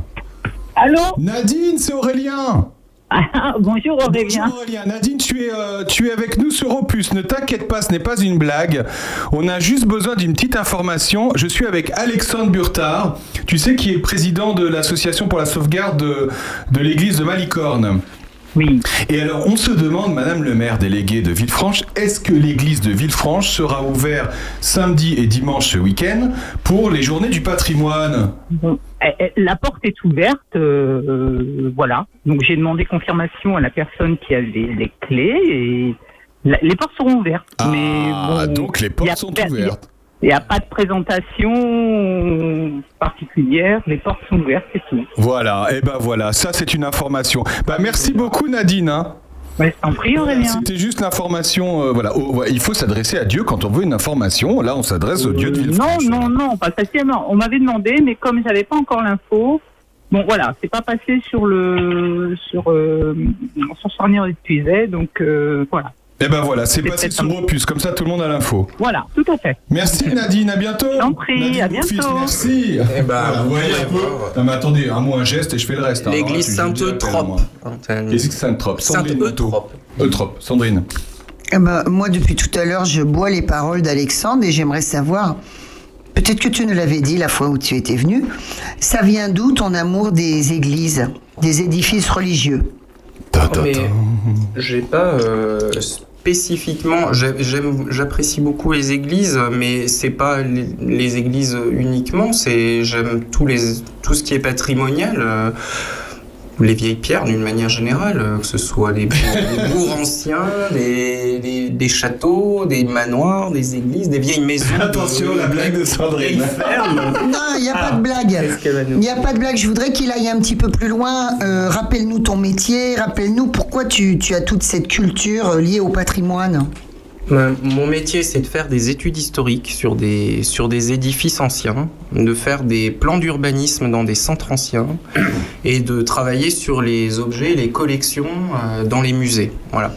Et Exemple, qu'est-ce que tu as fait? Bah, par exemple, on réalise dans, dans mon bureau d'études, euh, que j'ai la chance de co-diriger avec deux associés, on, on réalise des inventaires dans les monuments en- dont le centre des monuments nationaux a la charge, des châteaux, une centaine de monuments, voilà. Euh, là, on va, par exemple, là, on va inventorier euh, dans, dans une semaine euh, ce qui se trouve au château de Bussy-Rabutin en, Saône- en, en Côte d'Or, très beau château. Euh, C'est un privé? Non, c'est un château de l'État. Ah. Donc, le Centre des Monuments Nationaux, c'est une institution publique qui gère les monuments qui appartiennent à l'État et qui permet de les visiter et qui gère les collections qui s'y trouvent. Et donc là, ils vous disent, on ne sait pas ce qui se trouve dans le château. Alors, il faut nous faire un inventaire. Alors ça si, ils savent, ils savent ce qu'il y a, mais il n'y a pas toujours un inventaire à jour. Et en fait, on- l'État est tenu par un récollement qu'on dit décennal, donc tous les 10 ans, faire le point sur euh, ce qui se trouve à l'intérieur. Parce que à l'intérieur, il peut y avoir des collections qui appartiennent à l'État en propre, mais il peut y avoir aussi des objets qui sont déposés par d'autres institutions ou des musées. Donc on fait le point, chacun retrouve ses petits un petit peu et on complète les inventaires, on rajoute les mesures, on met à jour les photos, etc. Et on, on fait ça. Alors ça, c'est une part. Après, on fait, je l'avais expliqué euh, la dernière fois, on fait aussi des plans d'urbanisme dans des centres anciens. Voilà. Et euh, c'est pour ça que je reviens pas en détail dessus, mais on, voilà, on travaille ça, euh, avec les architectes des bâtiments de France, les architectes en chef, etc., sur les plans d'urbanisme en centre ancien. Par exemple, le centre historique d'Auxerre, ça pourrait, voilà, ce genre de choses. Et puis, on fait des études historiques quand il va y avoir des travaux sur des monuments. On fait toute l'histoire du monument pour orienter les travaux de restauration. Bah, ça a l'air passionnant, c'est passionnant, mais c'est depuis tout petit. Euh, oui, que- bah, que ça, nous après, de sa Moselle. Après, effectivement, C'est natal des choses. euh, euh, ben non, parce qu'il est assez défiguré, mon village natal. Ah bon? mais, mais il s'y trouve un clocher du XIIe siècle et surtout un orgue historique euh, du XIXe siècle euh, que j'ai dont j'ai l'honneur d'être le titulaire d'ailleurs. Et euh, C'est-à-dire, voilà. t'es organiste Ouais, et, et c'est un orgue qu'on a fait restaurer euh, il y, a, il y a maintenant 10 ans. On fêtera cet automne les 10 ans de cette restauration et, et c'est un, un magnifique instrument du 19e siècle. Donc euh, il y a du patrimoine partout, il suffit de savoir le, le voir. Euh, maintenant, c'est oui, c'est après, c'est des, des passions qui, qui naissent euh, ou qui grandissent quand on est plus jeune, mais qui peuvent aussi venir sur le tard. Euh, franchement, on peut trouver tout- toute configuration, mais c'est comme Jean-François avec sa restauration d'objets anciens. Je pense que voilà, c'est des sensibilités sur, sur tout ça. Euh, voilà. Bernard, et si on parlait de la, fe- la Ferté-Loupière, parce qu'elle va être ouverte, toi qui connais bien et qui fait partie de l'association Oui, la, la Ferté-Loupière, c'est à 9 km de Charny, hein, c'est tout près. Alors, ça ne fait pas partie de la commune nouvelle. mais C'est pas grave, c'est bien. Non, c'est simplement pour rappeler. Pour rappeler à nos auditeurs que, canton, à la Ferté-Loupière, indépendamment du fait que l'église est un petit joyau, c'est une très très jolie petite église, mais il y a quelque chose de très important sur le plan artistique, sur le plan patrimonial, c'est cette fameuse danse macabre qu'on voit quand on entre dans l'église sur la gauche. Il y a une danse macabre qui date du début du XVe siècle et qui est la reproduction quasiment de celle qui était au cimetière des Innocents à Paris, alors qui a disparu évidemment. Et cette danse macabre, c'est vraiment, on l'a, on l'a restaurée, maintenant on la met en valeur, il y a, il y a des petites illuminations, on fait en sorte que tous ceux qui viennent puissent entrer dans l'église, voir cette danse macabre. À côté de la danse macabre, il y a ce qu'on appelle le dit des trois morts et des trois vifs, c'est la suite de la danse macabre. C'est trois morts, c'est-à-dire euh, il y a trois chevaliers qui rencontrent leurs trois futurs euh, cadavres et donc qui vont avoir très peur. Bon, c'est très intéressant à voir, c'est très bien restauré. On en parlera sûrement plus, plus avant une autre fois, mais là, vraiment, euh, aujourd'hui et demain, ceux qui passent par la Ferté-Loupière, arrêtez-vous devant l'église ou derrière l'église. D'ailleurs, derrière l'église, c'est plus joli encore. C'est magnifique, Et allez voir, cette, magnifique. allez voir cette danse macabre. Tu nous, tu nous racontes, Bernard, ce que nous raconte justement la danse macabre. La danse macabre, c'est c'est une espèce de catéchisme laïque au fond, Voilà. euh, qui fait que euh, tous autant qu'on est, eh ben on est égaux devant la mort. C'est ça le principe de la danse macabre. C'est d'ailleurs pour ça que la première danse macabre était au cimetière des Innocents à Paris. Et il y a encore en France, au Puy, une autre en Bretagne, je sais plus quelle est la quatrième connue, euh, ça va me revenir. Mais c'est très rare aujourd'hui une danse macabre complète comme celle de la Ferté-Loupière. Alors on voit le premier devant la mort, c'est le pape. Ensuite c'est l'empereur. Ensuite c'est le roi. Ensuite c'est la reine. Ensuite c'est l'archevêque. Après c'est le prêtre. Et on va comme ça de petit à petit jusqu'à jusqu'aux braves paysans. Et tous ces gens-là, au fond, sont accompagnés vers la mort et sont égaux devant la mort. C'est pour ça que c'est très intéressant de voir ça, parce que on se dit, mais au fond, euh, l'idée que les gens sont égaux devant la mort, ben, c'est une idée universelle que l'on prêchait déjà au XIIIe et au XIV au XIVe et au XVe siècle. C'est pour ça que c'est très intéressant de voir ça. On se replonge dans l'église de l'époque, dans les conditions de l'époque, où évidemment l'église était très puissante, mais en même temps, il y avait ça, il y avait cette égalité devant la mort qui reste le message. Alexandre. Et, et il faut dire que ces danses macabres ont été faites euh, dans le contexte de la peste, en- un contexte de grande peur. Euh, et donc, euh, c'était une manière aussi d'exorciser cette peur, parce que cette danse, bah, comme son nom l'indique, ce sont des squelettes, donc le, futur de ces personnages grands ou petits, mais qui dansent et qui sont joyeux, et des squelettes emmènent joyeusement euh, tous ces personnages. Voilà, donc c'est c'est très particulier, mais c'est un contexte aussi qu'il faut voir de, de, de terreur énorme euh, à un moment de ces grandes pestes. C'est très philosophique, c'est très insolent, et ça a été créé pourtant, euh, si je me trompe pas, par les artisans. Oui, alors c'est et Ce c'est- sont pas des. Est-ce que ça, est-ce que ça rejoint l'idée des gargouilles, euh, etc., dans l'insolence, dans la a- liberté d'esprit Il y a une certaine insolence. Bon, c'est vrai que c'est des choses qu'on trouve surtout dans un domaine un peu rural, profane, euh, dans les cimetières, voilà, dans les charniers, donc c'est-à-dire dans les ossuaires.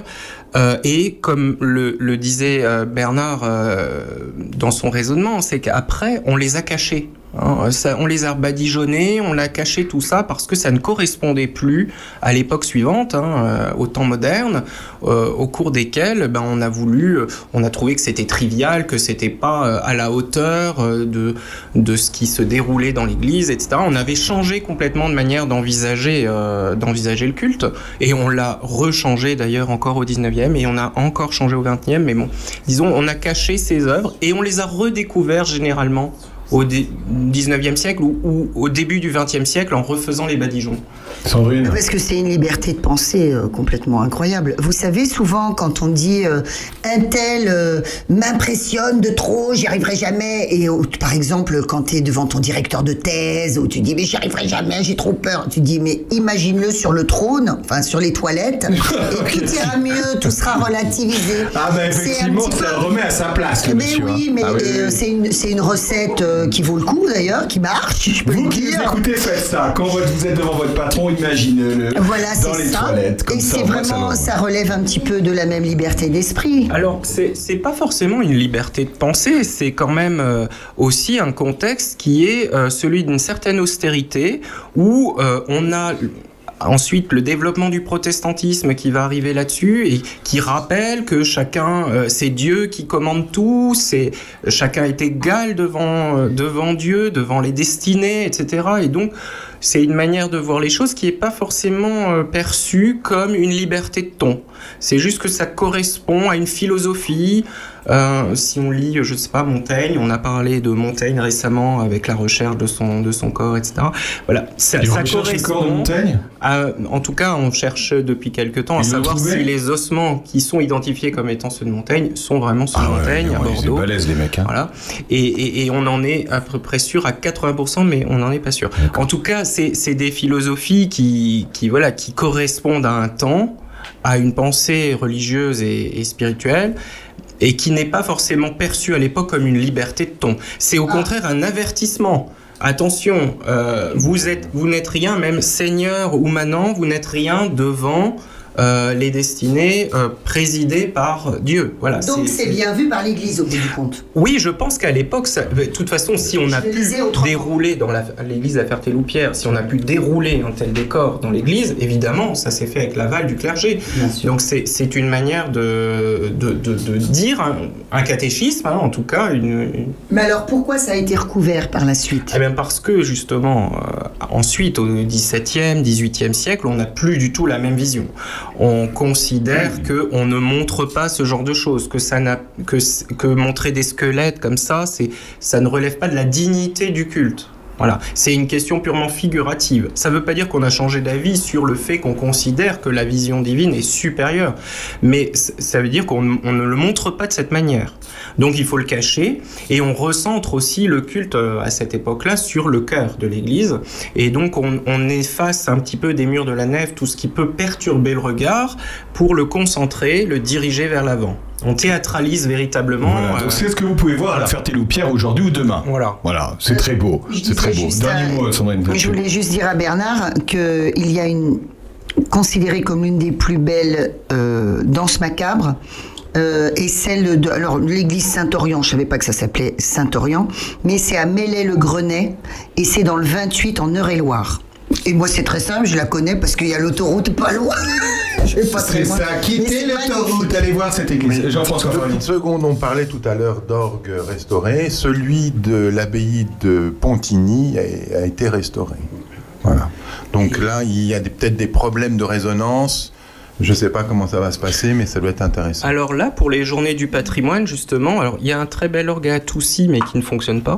Mais vous avez à, à Courtenay, il y aura euh, donc euh, quelque chose autour de l'orgue à l'église Saint-Pierre-Saint-Paul de Courtenay, orgue à hauteur de vue. Donc euh, l'organiste ouvrira la tribune au public et les gens pourront voir l'intérieur de l'orgue et ils pourront le visiter. On pourra jouer c'est- un orgue, je pense qu'il va, il va jouer un petit peu.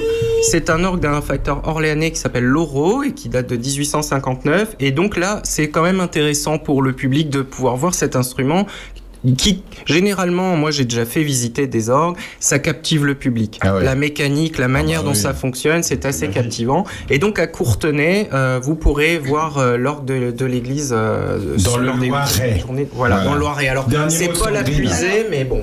Toi, euh, c'est Yves Audard, en l'occurrence, qui s'en occupe. Yves Audard, c'est un Sénonais, si je ne me trompe pas. Euh, c'est un Qui très grand. monsieur? C'est un très grand organiste Ah. et donc si ça vous intéresse, euh, dans quelques temps, je pense que c'est même la semaine prochaine, il va y avoir euh, un concert de trompette et orgue avec, euh, avec Yves Audard euh, à l'orgue. Les trompettistes, je sais plus, pourtant j'en connais un par cœur, c'est Dominique. Bah, on euh, en reparler. sinon. Bah. Dominique Avi, qui est un Ah. super trompettiste, salut Dominique, de Bussy euh, en note maintenant. Tous les ans, ils refont la même chose, donc c'est vraiment intéressant d'aller voir. Et alors, pour le coup, les amis de l'orgue de Courtenay font vraiment jouer beaucoup leur orgue toute l'année avec des concerts de, de- de grande, de grande qualité. Bon voilà, on a fait le tour de tout ce que vous pouvez aller visiter aujourd'hui ou demain au niveau patrimoine. Voilà, ben merci à tous pour toutes ces informations, hein, Bernard. C'est la Ferté-Loupière, Charnier-Épuisé, Courtenay. On va se retrouver dans un instant après euh, cette très belle chanson. Qu'est-ce qui va nous mettre on, passe, on parlait de la danse macabre, mais il y en a une qui avait déjà compris à l'époque. Elle l'avait compris qu'il fallait danser et se laisser aller pour danser. Dans un instant, on a Marie au téléphone, on va parler des. C'est ce soir Charny. À tout de suite.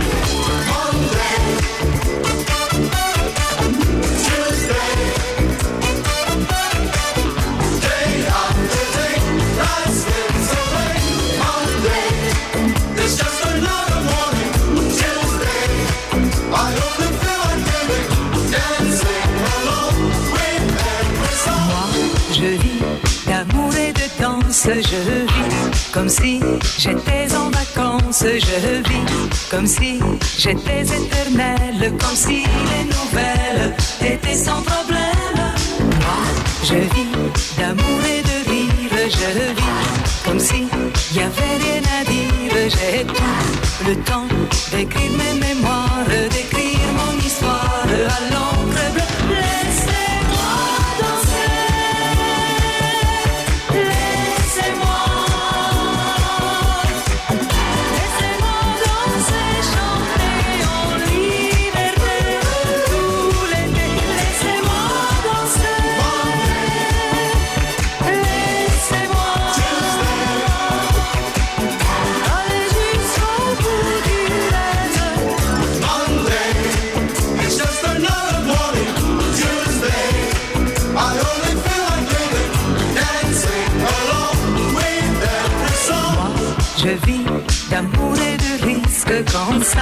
va pas.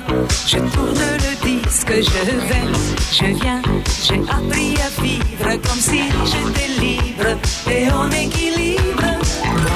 Je vis d'amour et de rire, je vis comme si y avait rien à dire. J'ai le temps d'écrire mes mémoires, d'écrire mon histoire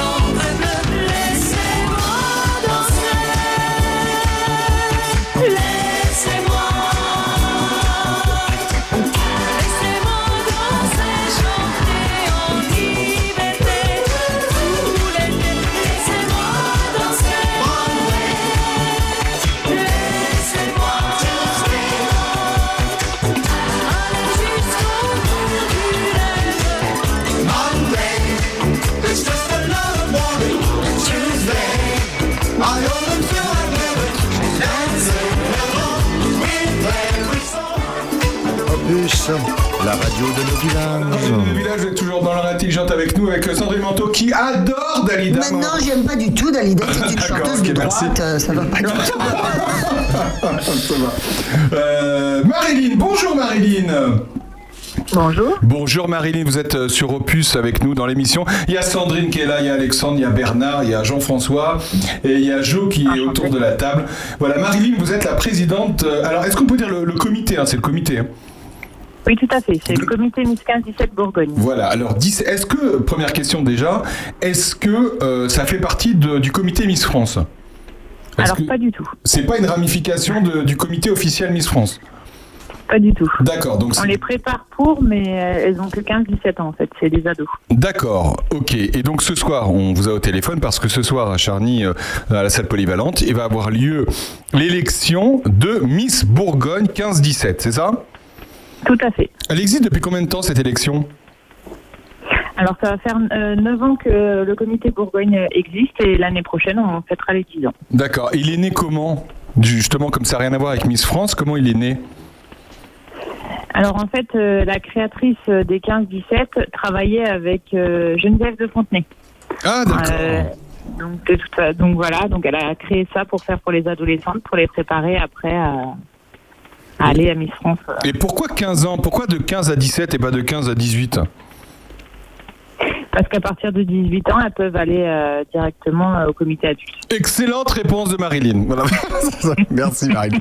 Alors qu'est-ce qu'on va pouvoir voir ce soir? D'ailleurs, c'est accessible à tous hein, la soirée de ce soir, euh, les des Miss. Tout hein. à fait, oui. Qu'est-ce qu'on Oui, va pouvoir voir? Alors, il y a 20 candidates, donc elles font partie de tous les départements de la Bourgogne. Ouais. Et du coup, ben, il va y avoir une Miss et ses deux dauphines avec le prix culture. Et la Miss, après, représentera la Bourgogne euh, à, à Miss 15-17 nationale, donc au mois de février. Ah, il y a quand même un comité national. Oui, oui, ça va même jusqu'à l'international depuis deux ans. Ah ouais, quand même. Ah oui, d'accord. Et c'est quoi le il y a, il y a comme les grandes, il y a comme, entre guillemets les grandes, il y a un quiz culture? Tout à fait. Donc il y a un animateur. Vous avez Jean-Pierre Foucault local qui vient? Il s'appelle comment euh, Non, non, elles ont... Euh, là, ce sera Mélissa Pozo, la- l'animatrice. euh, D'accord, donc c'est elle qui, euh, qui accompagne les Miss. Et donc c'est un show comme on peut le voir à la télé, c'est-à-dire que on va pouvoir les voir défiler dans des tenues, etc. Tout à fait. Elles font de- donc des chorégraphies et puis elles vont défiler. Elles ont, elles ont des tableaux où elles seront notées et entre chaque tableau, il y a des, des anciennes Miss qui viennent de, de plusieurs départements, voire de plusieurs régions et qui viennent en fait compléter le spectacle euh, le temps que les candidates aient le temps de se changer. Tout à l'heure, on a, euh, j'ai, euh, qui, qui c'est qui m'a dit ça dans l'équipe qui m'a dit que ça allait peut-être pas se faire le concours? Ben, moi, j'avais cru entendre ça et j'en étais euh, consternée, désolée. euh, voilà, mais je suis heureuse que ça, que, Il y a- il y a- que y soit avait- il y mauvaise avait- info. On a eu vent que ça se faisait pas, c'est ça, non, Jean-François? Non, mais je crois qu'en fait, on, on se trompe entre Miss Charny et, et- et cette Miss. Ah, mais c'est ça. Alors excusez-nous Marilyn, effectivement. Voilà, c'est ça, c'est Miss Charny qui s'est pas fait, mais Miss euh, 15-17. C'est c'est dur à dire, comment vous dites, vous Miss Bourgogne 15-17 Alors non, c'est Miss 15-17 Bourgogne. 15-17 Bourgogne, d'accord, qu'on le dise bien. Donc c'est à quelle heure ce en fait, c'est soir pour les 15-17 ans, c'est pour ça. D'accord. Donc c'est à quelle heure ce soir Alors les portes vont s'ouvrir à partir de 19h. 19h, d'accord. Et euh, you- comment ça se passe? On s'assoit, on reste debout, il y a à manger, à boire, qu'est-ce qui se passe? Non, non, les gens peuvent s'asseoir et effectivement, il y aura euh, une buvette avec une restauration rapide sur place euh, pour, pour l'entracte qu'il y aura en plein milieu du spectacle. D'accord. Vous, vous faites ça à plein temps ou euh, j'imagine que vous avez peut-être une activité euh, professionnelle à côté ou est-ce que c'est un- oui, oui, une à- tout à fait. C'est association Voilà, c'est d'une association, c'est du bénévolat, donc euh, effectivement, je travaille à côté. D'accord. Et vous, vous avez été, euh, vous, Miss? Parce que souvent, c'est les Miss euh, qui reprennent euh, derrière les comités. Est-ce que vous, vous avez participé à une élection? Pas du tout. C'est mes filles qui ont participé j'ai pris le, le relais en tant que, que déléguée, en fait. Bon, bah c'est formidable. On se retrouve ce soir à 19h. Les portes de la salle polyvalente de Charny vont s'ouvrir à 19h pour voir les Miss. Parce que c'est quand même. euh, le- Donc là, on parle de la Bourgogne tout entière. Et c'est à Charny au Puisé ce soir. hein. Tout à fait. Et on aura la chance d'avoir euh, la mission qui va venir euh, voir les filles euh, Ah, mais oui, Missionne, bah, on l'a reçue, Missionne. Bah oui. Tout à fait. Ah, elle était magnifique. Je sais pas si elle est toujours aussi belle deux mois plus tard, mais. Ah oui, d'ailleurs, on lui fait un petit coucou. la Bah, venez la voir ce soir. Et d'ailleurs, on fait un petit coucou à- au camping euh, des Platanes de Charny, euh, qui vous a reçu euh, il y a quelques semaines pour les préparations de ce show. Exactement, oui. Pour les répétitions, oui. Voilà, on, les- on leur fait un petit coucou parce que nous, avec Sandrine, on adore le camping. Oui, c'est vrai. Ah bah oui, ils sont super, euh, ils sont Voilà. vraiment très gentils. Bah, merci beaucoup, Marilyn. Bonne élection ce soir, bonne, euh, bonne soirée, et puis à bientôt. Eh ben merci beaucoup, bonne soirée à vous. Au revoir, merci. Au revoir. Dans un instant, ça n'a rien à voir. euh, Gérard Lécole, euh, ici présent, va s'asseoir sur les genoux de Sandrine parce qu'il n'y a plus de place. A tout de suite.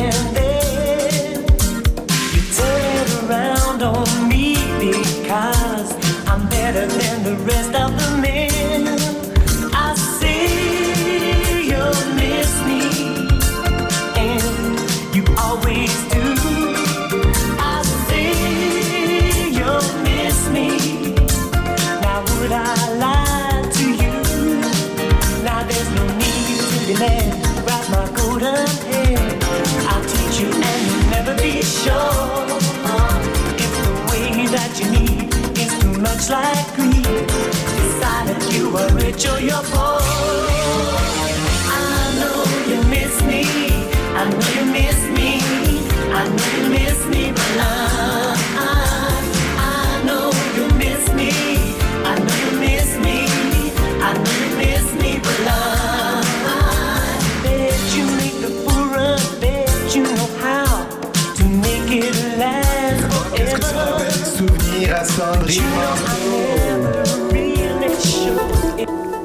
Opus, la radio au cœur de nos villages. Vous êtes toujours dans l'heure intelligente avec nous jusqu'à 13h. Il est midi 40 et 33 secondes. Sandrine Manteau. Mais, euh, Pour les gens qui se demanderaient, mais, mais quelle est cette musique extraordinaire, Miss formidable Me By, Culture Club.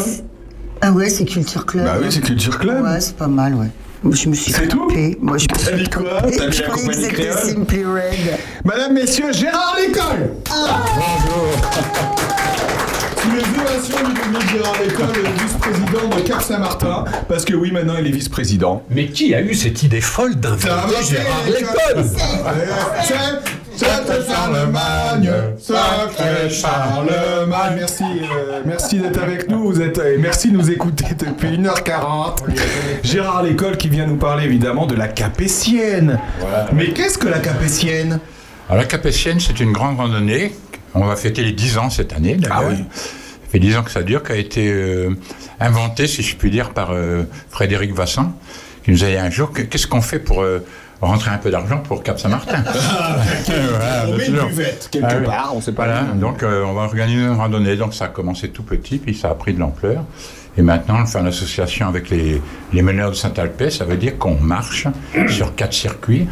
On fait du VTT, on fait, on fait de l'attelage, il y a des cavaliers. Cette année, ce sera en plus animé par euh, les Black Wheels. Les Black Hills. Les- les- Le country, le club de country. Le club de country, de- comme il y a des oui. chevaux et des attelages, ben, ça sera ça Ah bien dans le temps, voilà, exactement. Et puis, ben, euh, quatre circuits, il y en a pour toutes les forces. Il y a plusieurs kilométrages. Oui. Comme ça, au 6 moins- km, 9 Ah km, 14 km Ah oui. ou 22 km. Ah oui. Voilà. Donc les circuits sont complètement balisés, on vient à l'heure qu'on veut, on s'inscrit, on donne sa petite à Cap-Saint-Martin, et le midi, on vous attend si vous voulez vous inscrire pour le repas que Régis Touratier nous généreusement nous prépare. Voilà, il nous a tout dit. Merci beaucoup Gérard d'être venu. Euh, non mais on va rappeler, ça s'appelle la Capétienne parce que l'association s'appelle Cap Saint-Martin et on va le rappeler pour ceux qui ne sont pas au courant. Mais qu'est-ce que Cap Saint-Martin? Alors CAP, c'est cancer accompagnement personnalisé. En fait, on, a- on apporte des soins de bien-être et de, et de soutien aux malades du cancer. Nous ne sommes pas médicalisés, mais tout ce qu'on peut faire pour euh, les aider à traverser ce- cette épreuve, parce qu'on peut appeler ça une épreuve euh, terrible, Euh, Arnaud pourrait nous en parler. Vous Christine leur faites aussi. du bien. Leur quand fait- ils viennent Voilà. chez vous, dans, ce, dans cette magnifique maison et ce magnifique havre de verdure, ben, ils oublient un peu leur maladie. La maison d'Hélène, voilà. La maison d'Hélène. Donc on est ouvert euh, deux demi-journées par semaine à Saint-Martin, mais on a aussi maintenant trois antennes à Villeneuve-sur-Yonne, à Tonnerre et à Saint-Georges-sur-Beauce. Ah oui Parce que c'était trop loin pour venir à Ça a Saint-Martin. fait des petits. Ça a fait des petits, ça a essaimé que... Donc, un ami apiculteur, ça a essaimé, voilà. Ça a essaimé, ça a essaimé. Bon, évidemment, Cap Saint-Martin, Sandrine. Sandrine. Ah bah, Ouais, moi j'ai eu le plaisir d'y participer. Elle chante souvent pour Cap euh, Saint-Martin. Bon, euh, moi c'est très pratique, hein, c'est pratico-pratique ma question. Est-ce qu'il va y avoir un temps de chiotte ou pas Oui, alors, ça Alors, fait- c'est quand On n'a même pas dit la date. C'est Alors le oui, 1er c'est c'est octobre. le 1er octobre, Ah à oui, partir de dit la 8h le matin. Alors, de- C'est un dimanche, dimanche 1er octobre. dimanche 1er octobre. Alors, depuis 4 ans, il pleut. Oui. Donc, cette année, un jour ou l'autre, on va bien avoir un coup de chance. Donc, venez, en principe, cette année, il fait beau. Ah, c'est Euh, vrai Oui, c'est vrai. Peut-être, il connaît du monde. Il connaît, bah, il connaît très bien Evelyne Delia, hein, donc en même temps c'est normal. Voilà. Donc, venez, puis euh, emmenez quand même votre petit cireux, on sait jamais. Votre cir- Non mais en même temps, ce qui est incroyable et c'est c'est la générosité de tous ceux qui vous qui suivent Cap Saint-Martin, c'est qu'ils viennent quand même même s'il pleut. Oui, même s'il pleut, ils viennent, exactement. Il y en a qui, Voilà. beaucoup me disent, on est venu parce que c'est pour Cap, mais sinon- Bah oui, bah oui, mais c'est ça qui est dingue. la couette, quoi. Mais c'est comme Ouais. Sandrine quand elle vient chanter. On a fait des soirées Cap Saint-Martin avec Sandrine. Elle nous a fait des karaokés géants, hein, c'est vrai. Ouais, c'est vrai. Voilà, un Eh jour oui. on fera un karaoké dans ce studio parce que maintenant on a la place. ça va être dingue. Bon, ça se passe bien la vice-présidente euh, La vice-présidence Très bien. Bon, bah super. On va pas changer grand-chose toujours- pour moi, je suis toujours- toujours bah en oui. pleine activité. ouais. Vous avez fait des travaux cet été, du ménage, c'est ça Vous avez fait du Hein Oui, ménage on a fait une journée ménage dans la pièce et nous les, et nous, les femmes, on fait du ménage dans la pièce et nous, les bénévoles, on a profité pour aller travailler au jardin. comprends pas, il y a les femmes et les bénévoles Ouais, non, non, non, les hommes bénévoles. Ah, les les femmes hommes, bénévoles ont, ont- ont fait leur truc parce que c'est leur, leur décoration. Ah leur truc. Nous, on n'est pas très doués pour ça, faut reconnaître. Et nous, on manie Est-ce que vous facile. écoutez de la musique quand vous faites le ménage à Cap Saint-Martin? Ah, je sais pas, on n'était pas avec eux, nous on était dans le jardin avec les Ah, vous- sérieuses. euh, Ouais, ah ouais, ça fait du bruit. hein, Combien il y a de bénévoles euh, à Cap Saint-Martin? Oh, une quarantaine. Ah oui, quand même. Oui, une quarantaine. C'est hyper Ça évolue. Ça évolue aussi, il faut le dire, grâce aussi un petit peu au forum des associations. Parce que l'année dernière, pas cette année parce qu'il a fait trop chaud, on n'a pas vu grand monde, mais Ah l'année ouais. dernière, il y a beaucoup de gens qui sont venus nous voir en disant Est-ce qu'on peut vous aider? Et qui vous ont découvert? Oui, ils nous ont Ah ouais. découvert, ils nous expliquaient ce qu'on faisait. C'est. C'est pas des jeunes, mais c'est des jeunes retraités. Ça veut dire, euh, ça veut dire 12-13 ans de moins que moi. C'est pas On mal. est quand jeune même. jusqu'à quel âge, Sandrine Manteau? Non, c'est pas ça la question. D'accord, merci. Ouais. Euh, Moi, j'ai une question euh, particulière parce que ça m'a taraudé. Gérard, y a-t-il des petits ou des gros cancers? L'année dernière, j'ai eu un cancer du sein. Je n'ai jamais osé aller à Cap Saint-Martin parce que je trouvais que mon cancer était un petit cancer. Est-ce que c'est possible ça? Non, il n'y a pas de petit et gros cancer. euh, c'est pas, c'est pas même nous qui, me- même le, le médical, ils ont du mal à, à dire aux gens euh, c'est rien ou c'est grave ou voilà ou ils disent pas. Euh, nous, on reçoit toutes les gens qui sont atteints par le cancer, qui veulent du soutien et aussi on est ouvert aux accompagnants. Il y a d'ailleurs des accompagnants qui viennent et le malade ne vient pas. Mais l'accompagnant a besoin d'être aidé aussi pour pouvoir. Ouais. Oui, oui.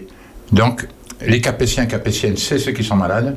Et c'est aussi bien des malades que l'accompagnant principal. Voilà. Ça peut être le mari, la femme ou un ami, quelqu'un de la famille qui fait le chemin avec le malade. Et on juge, on juge jamais de la gravité du Non, cancer pas du en tout. fait. C'est ça Pas qui est important. Mais je sais, il y a des gens qui osent pas parce qu'ils se disent euh, moi, je, je suis quand même pas si mal que ça, je laisse Ouais, ma place ça. plutôt aux autres. Voilà, exactement. Mais non, il y a quand même. euh, surtout que maintenant, avec les quatre antennes, ça a desserré un petit peu la, la fréquentation à Saint-Martin parce qu'on est loin des hôpitaux, nous. Et ça permet de mieux euh, distribuer les soins à plus de monde parce que quand il y a 20 personnes, c'est déjà arrivé, c'est impossible que tout le monde ait des soins. Ah ouais?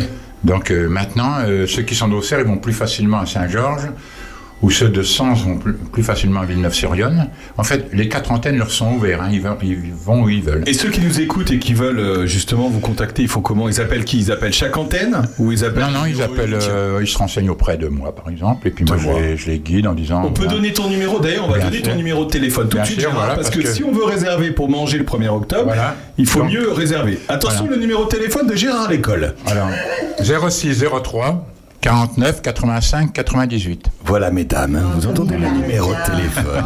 Le numéro de téléphone de Gérard. Merci, venez vite nous rejoindre. On a besoin de vous. Cap a besoin de vous. Les malades ont besoin de vous. Donc venez, venez nous rendre visite. Même si vous marchez pas, vous venez, vous venez nous rendre visite. Comme dit nous. on compte sur vous. Voilà. Non, mais, euh, Merci. une dernière chose, on parle de malades et tout. Il faut quand même parler de l'ambiance, qui est une ambiance extrêmement conviviale, de, de, Exactement. de camaraderie, c'est familial. c'est le bonheur de retrouver tous ces, voilà, tous les gens que tu as Si côtoyés. les gens n'osent pas venir, on les pousse un petit peu parce qu'on sait que s'ils viennent une fois, Ah bah, ils vont revenir. Mais oui. Voilà. Au début, on a peur, quoi que ce soit un peu morbide ou quoi. euh, on va Et avoir d'autres malades, ça va être triste et tout. Mais non, c'est pas du tout ce qu'on. Ils disent on vient à Saint-Martin justement pour se défouler. Oui, c'est ça. Et ils se défoulent, je peux vous dire. hein. Bon, bah, il va se défouler dans quelques instants, ça va être à lui avec l'actualité, c'est euh, Bernard Lecomte. Merci Gérard. Merci, c'est moi qui vous Merci, remercie. on se retrouve dans un instant dans ce nouveau studio. On va se retrouve dans un instant après Benabar. Mascarade, c'est nouveau. Alors c'est sur Opus, c'est normal. À tout de suite. Elle prend la vie du bon côté, elle va mieux que bien, toute l'année en été, l'hiver à moitié plein. Savourer l'instant, regarde, il fait si beau, elle prend du bon temps, ça se voit sur ses réseaux. Si bien dans sa peau. Oui, mais c'est pas vrai. Elle va mal, tu sais. Oui, mais c'est pas vrai. Tu sais. Que sa joie de vivre, de façade, on en voit le vide. Mascarade. Coûte que coûte en forme, ou avoir l'air de l'être. Fidèle à la norme, mentir à tue-tête, longuement réfléchi, la photo partagée, le 26e selfie, c'est le plus spontané. Spontané. Oui, mais c'est pas vrai. Elle va mal, tu sais. Oui, mais c'est pas vrai.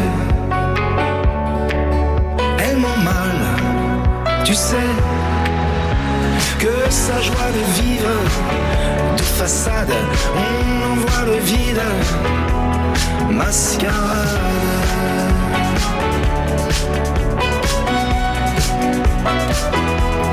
Mascarade.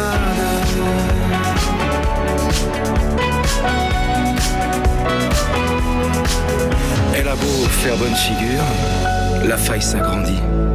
Lézarde et fissure, la vie qu'elle veut qu'on envie, prisonnière des images, bronzée jusqu'aux orteils, bonheur sans nuage. Opus, la radio de nos villages. Vous êtes toujours sur Opus, la radio au cœur de village. J'avais oublié à quel point Sandrine Manteau aimait Benabar. J'avais oublié. Non, mais je dis rien. Non. Un revenant, pauvre gars, il faut qu'il gagne un peu son blé. Je sais, je sais pas ce qu'ils font, vedettes quand ne sont- viendra jamais dans ce studio. Benamar ne viendra jamais dans ce studio. Et Renaud ne pourra pas venir dans ce studio. Voilà. Sera pas obligé de lui donner un micro vu qu'il a plus de voix de toute façon. On vous rappelle que l'abus d'alcool est dangereux pour la santé. Merci euh, à tous. pas Renaud Merci.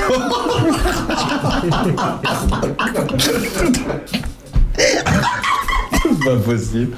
Je ne disais pas pour ça, mais pourquoi j'ai dit Renaud moi C'est Bernard, il me dit dis aux auditeurs quand même que boire, c'est. euh, faut C'est boire. mal, c'est mal. Bon, Bernard, euh, il s'en est pas, c'est mal. il s'en est passé des choses dans l'actu. Alors, il s'est passé des sujets euh, en cette fin de semaine. Un peu plus loin, euh, il y a quelques semaines, il y a quelques mois, il y a quelques années. Et si on commençait par un sujet, euh, on, peut, on peut commencer peut-être par la Baïa, je pense. Oh là là. Plutôt que les migrants, qu'est-ce que t'en penses? Ce sont deux sujets très compliqués. Alors les migrants, mais je voudrais qu'on fasse plus pour la Baïa que sur les migrants, ça te dit ou pas? C'est- c'est- moi, je, suis, je réponds aux questions et j'essaye de Donc, faire le en sujet de sorte. cette fin de semaine. les Si tu migrants. veux, Voilà, si tu veux, j'essaye de faire en sorte que chacun puisse comprendre les enjeux. Moi, je n'ai pas d'avis a priori sur tel ou tel sujet, mais que ce soit les migrants ou la baillasse, on en a énormément parlé et c'est pas artificiel, c'est simplement parce que ça touche beaucoup de choses dans l'esprit des gens, ça les excite beaucoup, parfois c'est très polémique. Or, ce sont deux vrais sujets. La baïa, tu veux. Euh, L'abaya, il faut comprendre, donc c'est cette robe hein, qui fait l'objet de tout un débat. Parce que je pense qu'une bonne partie des Français ont appris ce que c'était une abaya grâce à Gabriel Attal, je pense. hein. Évidemment, On est évidemment.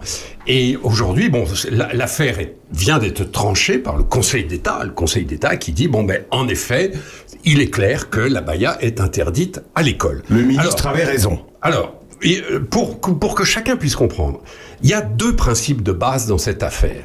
D'abord, tout le monde est d'accord avec ça. L'idéal dans une société libérale comme la nôtre, eh ben, c'est de s'habiller comme on veut.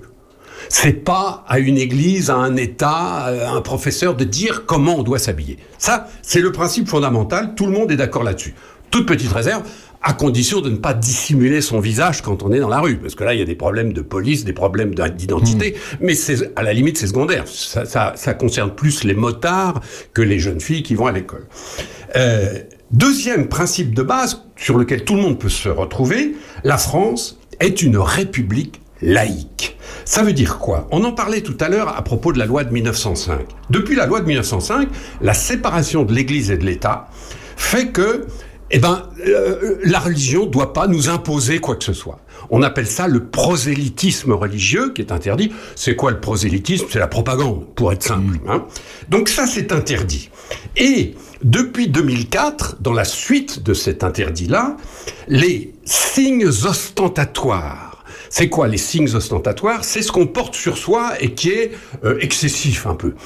Autant sur le plan religieux, quand on porte une kippa euh, sur la tête, quand on a une petite croix, bon, c'est pas très important. En revanche, quand on se balade avec une croix de 40 cm ou avec un voile islamique, car c'était bien ça le sujet, là, on considère que c'est ostentatoire. C'est-à-dire que ça, devient du prosélytisme ou de la propagande. Et ça, c'est interdit depuis 2004. C'était un grand, grand débat en France, rappelez-vous, sur le voile islamique. Est-ce qu'il fallait l'interdire, pas l'interdire Donc les choses sont claires. Euh, on a le droit de s'habiller comme on veut dans la rue, mais dans une école et lorsqu'on va dans un service public, eh ben, on respecte la loi de la République laïque. Alors pourquoi la baya a posé tellement de problèmes? Parce qu'au fond, la baya, c'est un vêtement ostentatoire, mais pas forcément religieux. Il y a plein de jeunes filles qui portent la baya sans du tout se référer au Coran ou à l'islam. Et c'est là où le, débat euh, a commencé à patauger un petit peu dans la, dans la smoule, parce que d'abord, il est clair que dans le Coran, il n'y a aucune sourate qui dise il faut porter une abaya quand on va à l'école. Ça, C'est absurde.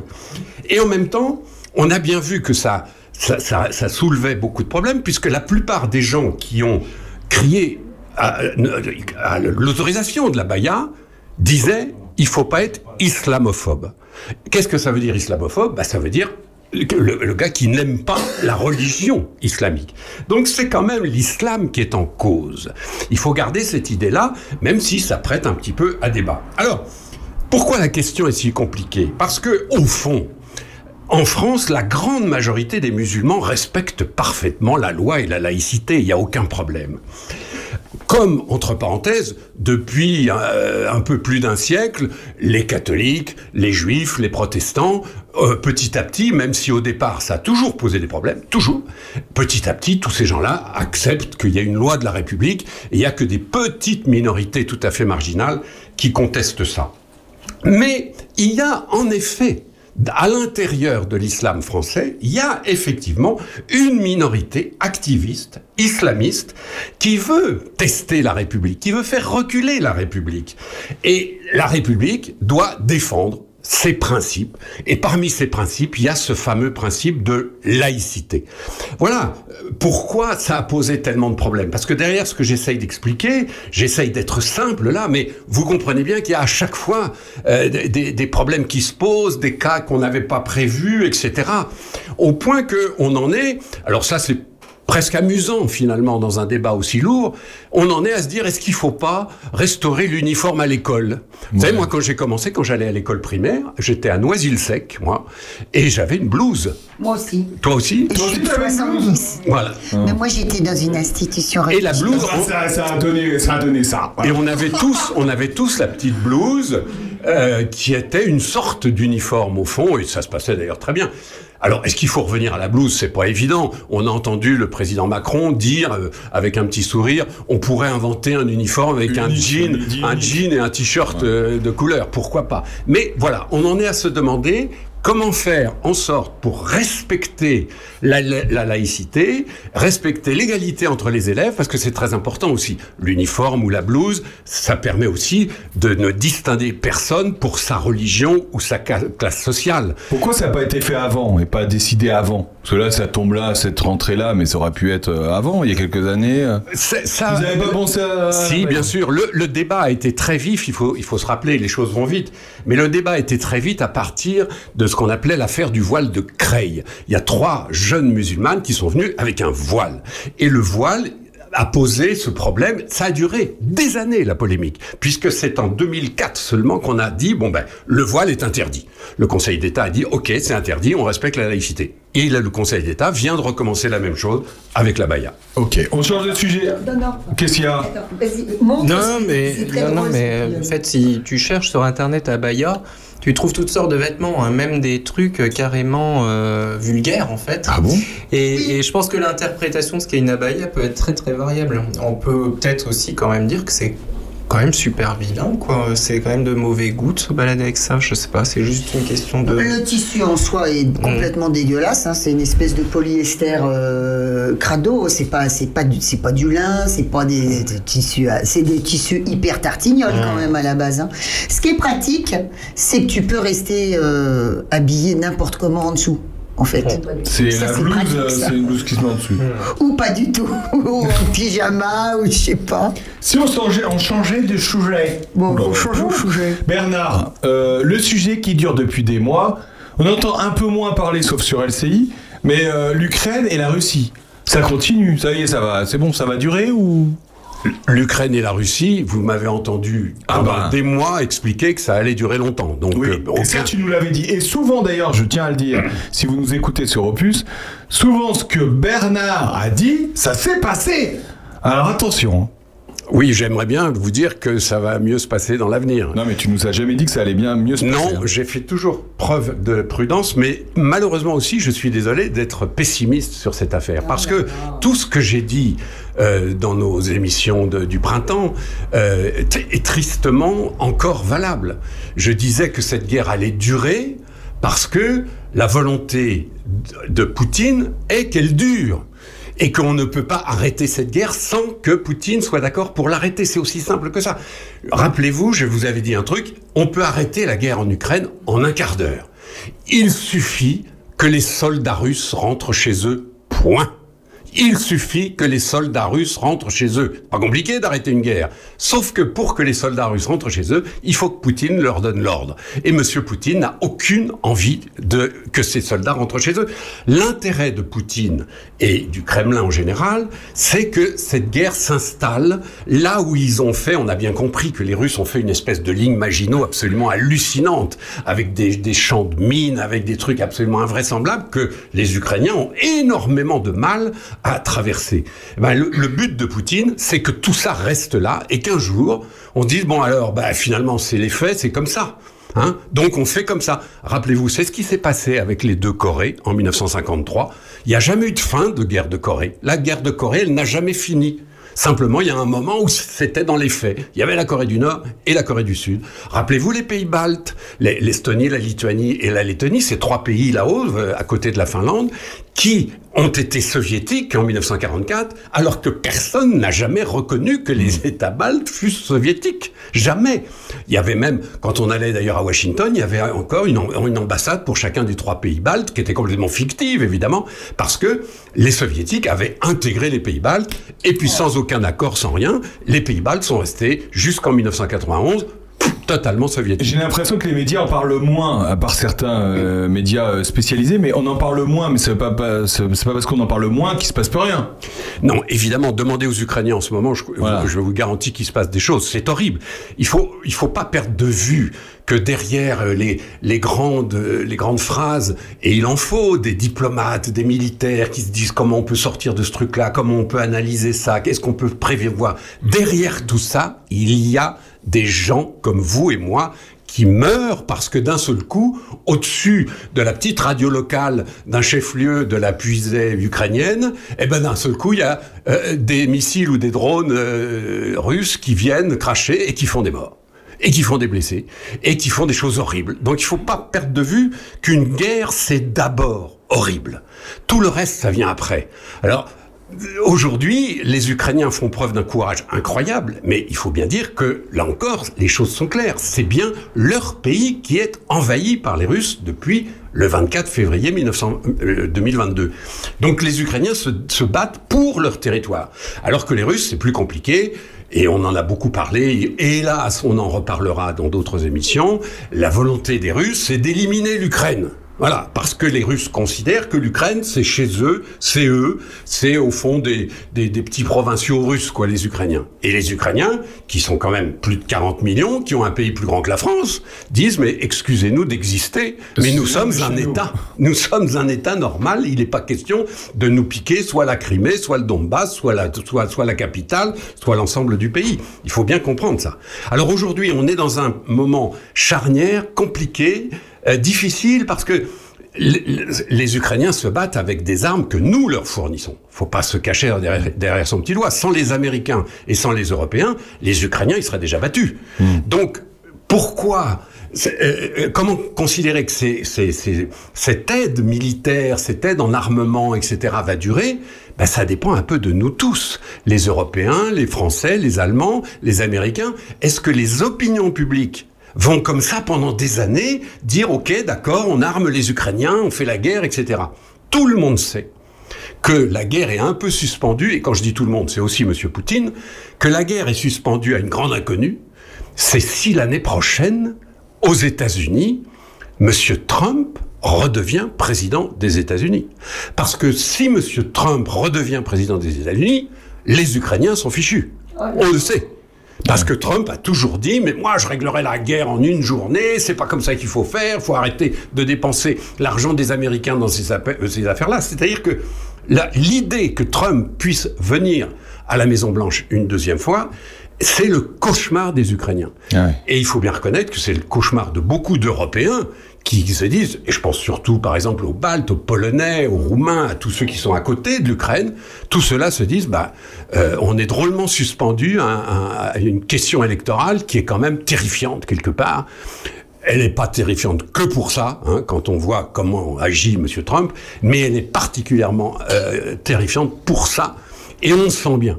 Et je finirai avec ça aujourd'hui, que l'idée de Poutine, c'est exactement ça, c'est de, de rester, de, de résister, de continuer jusqu'à l'élection de Trump.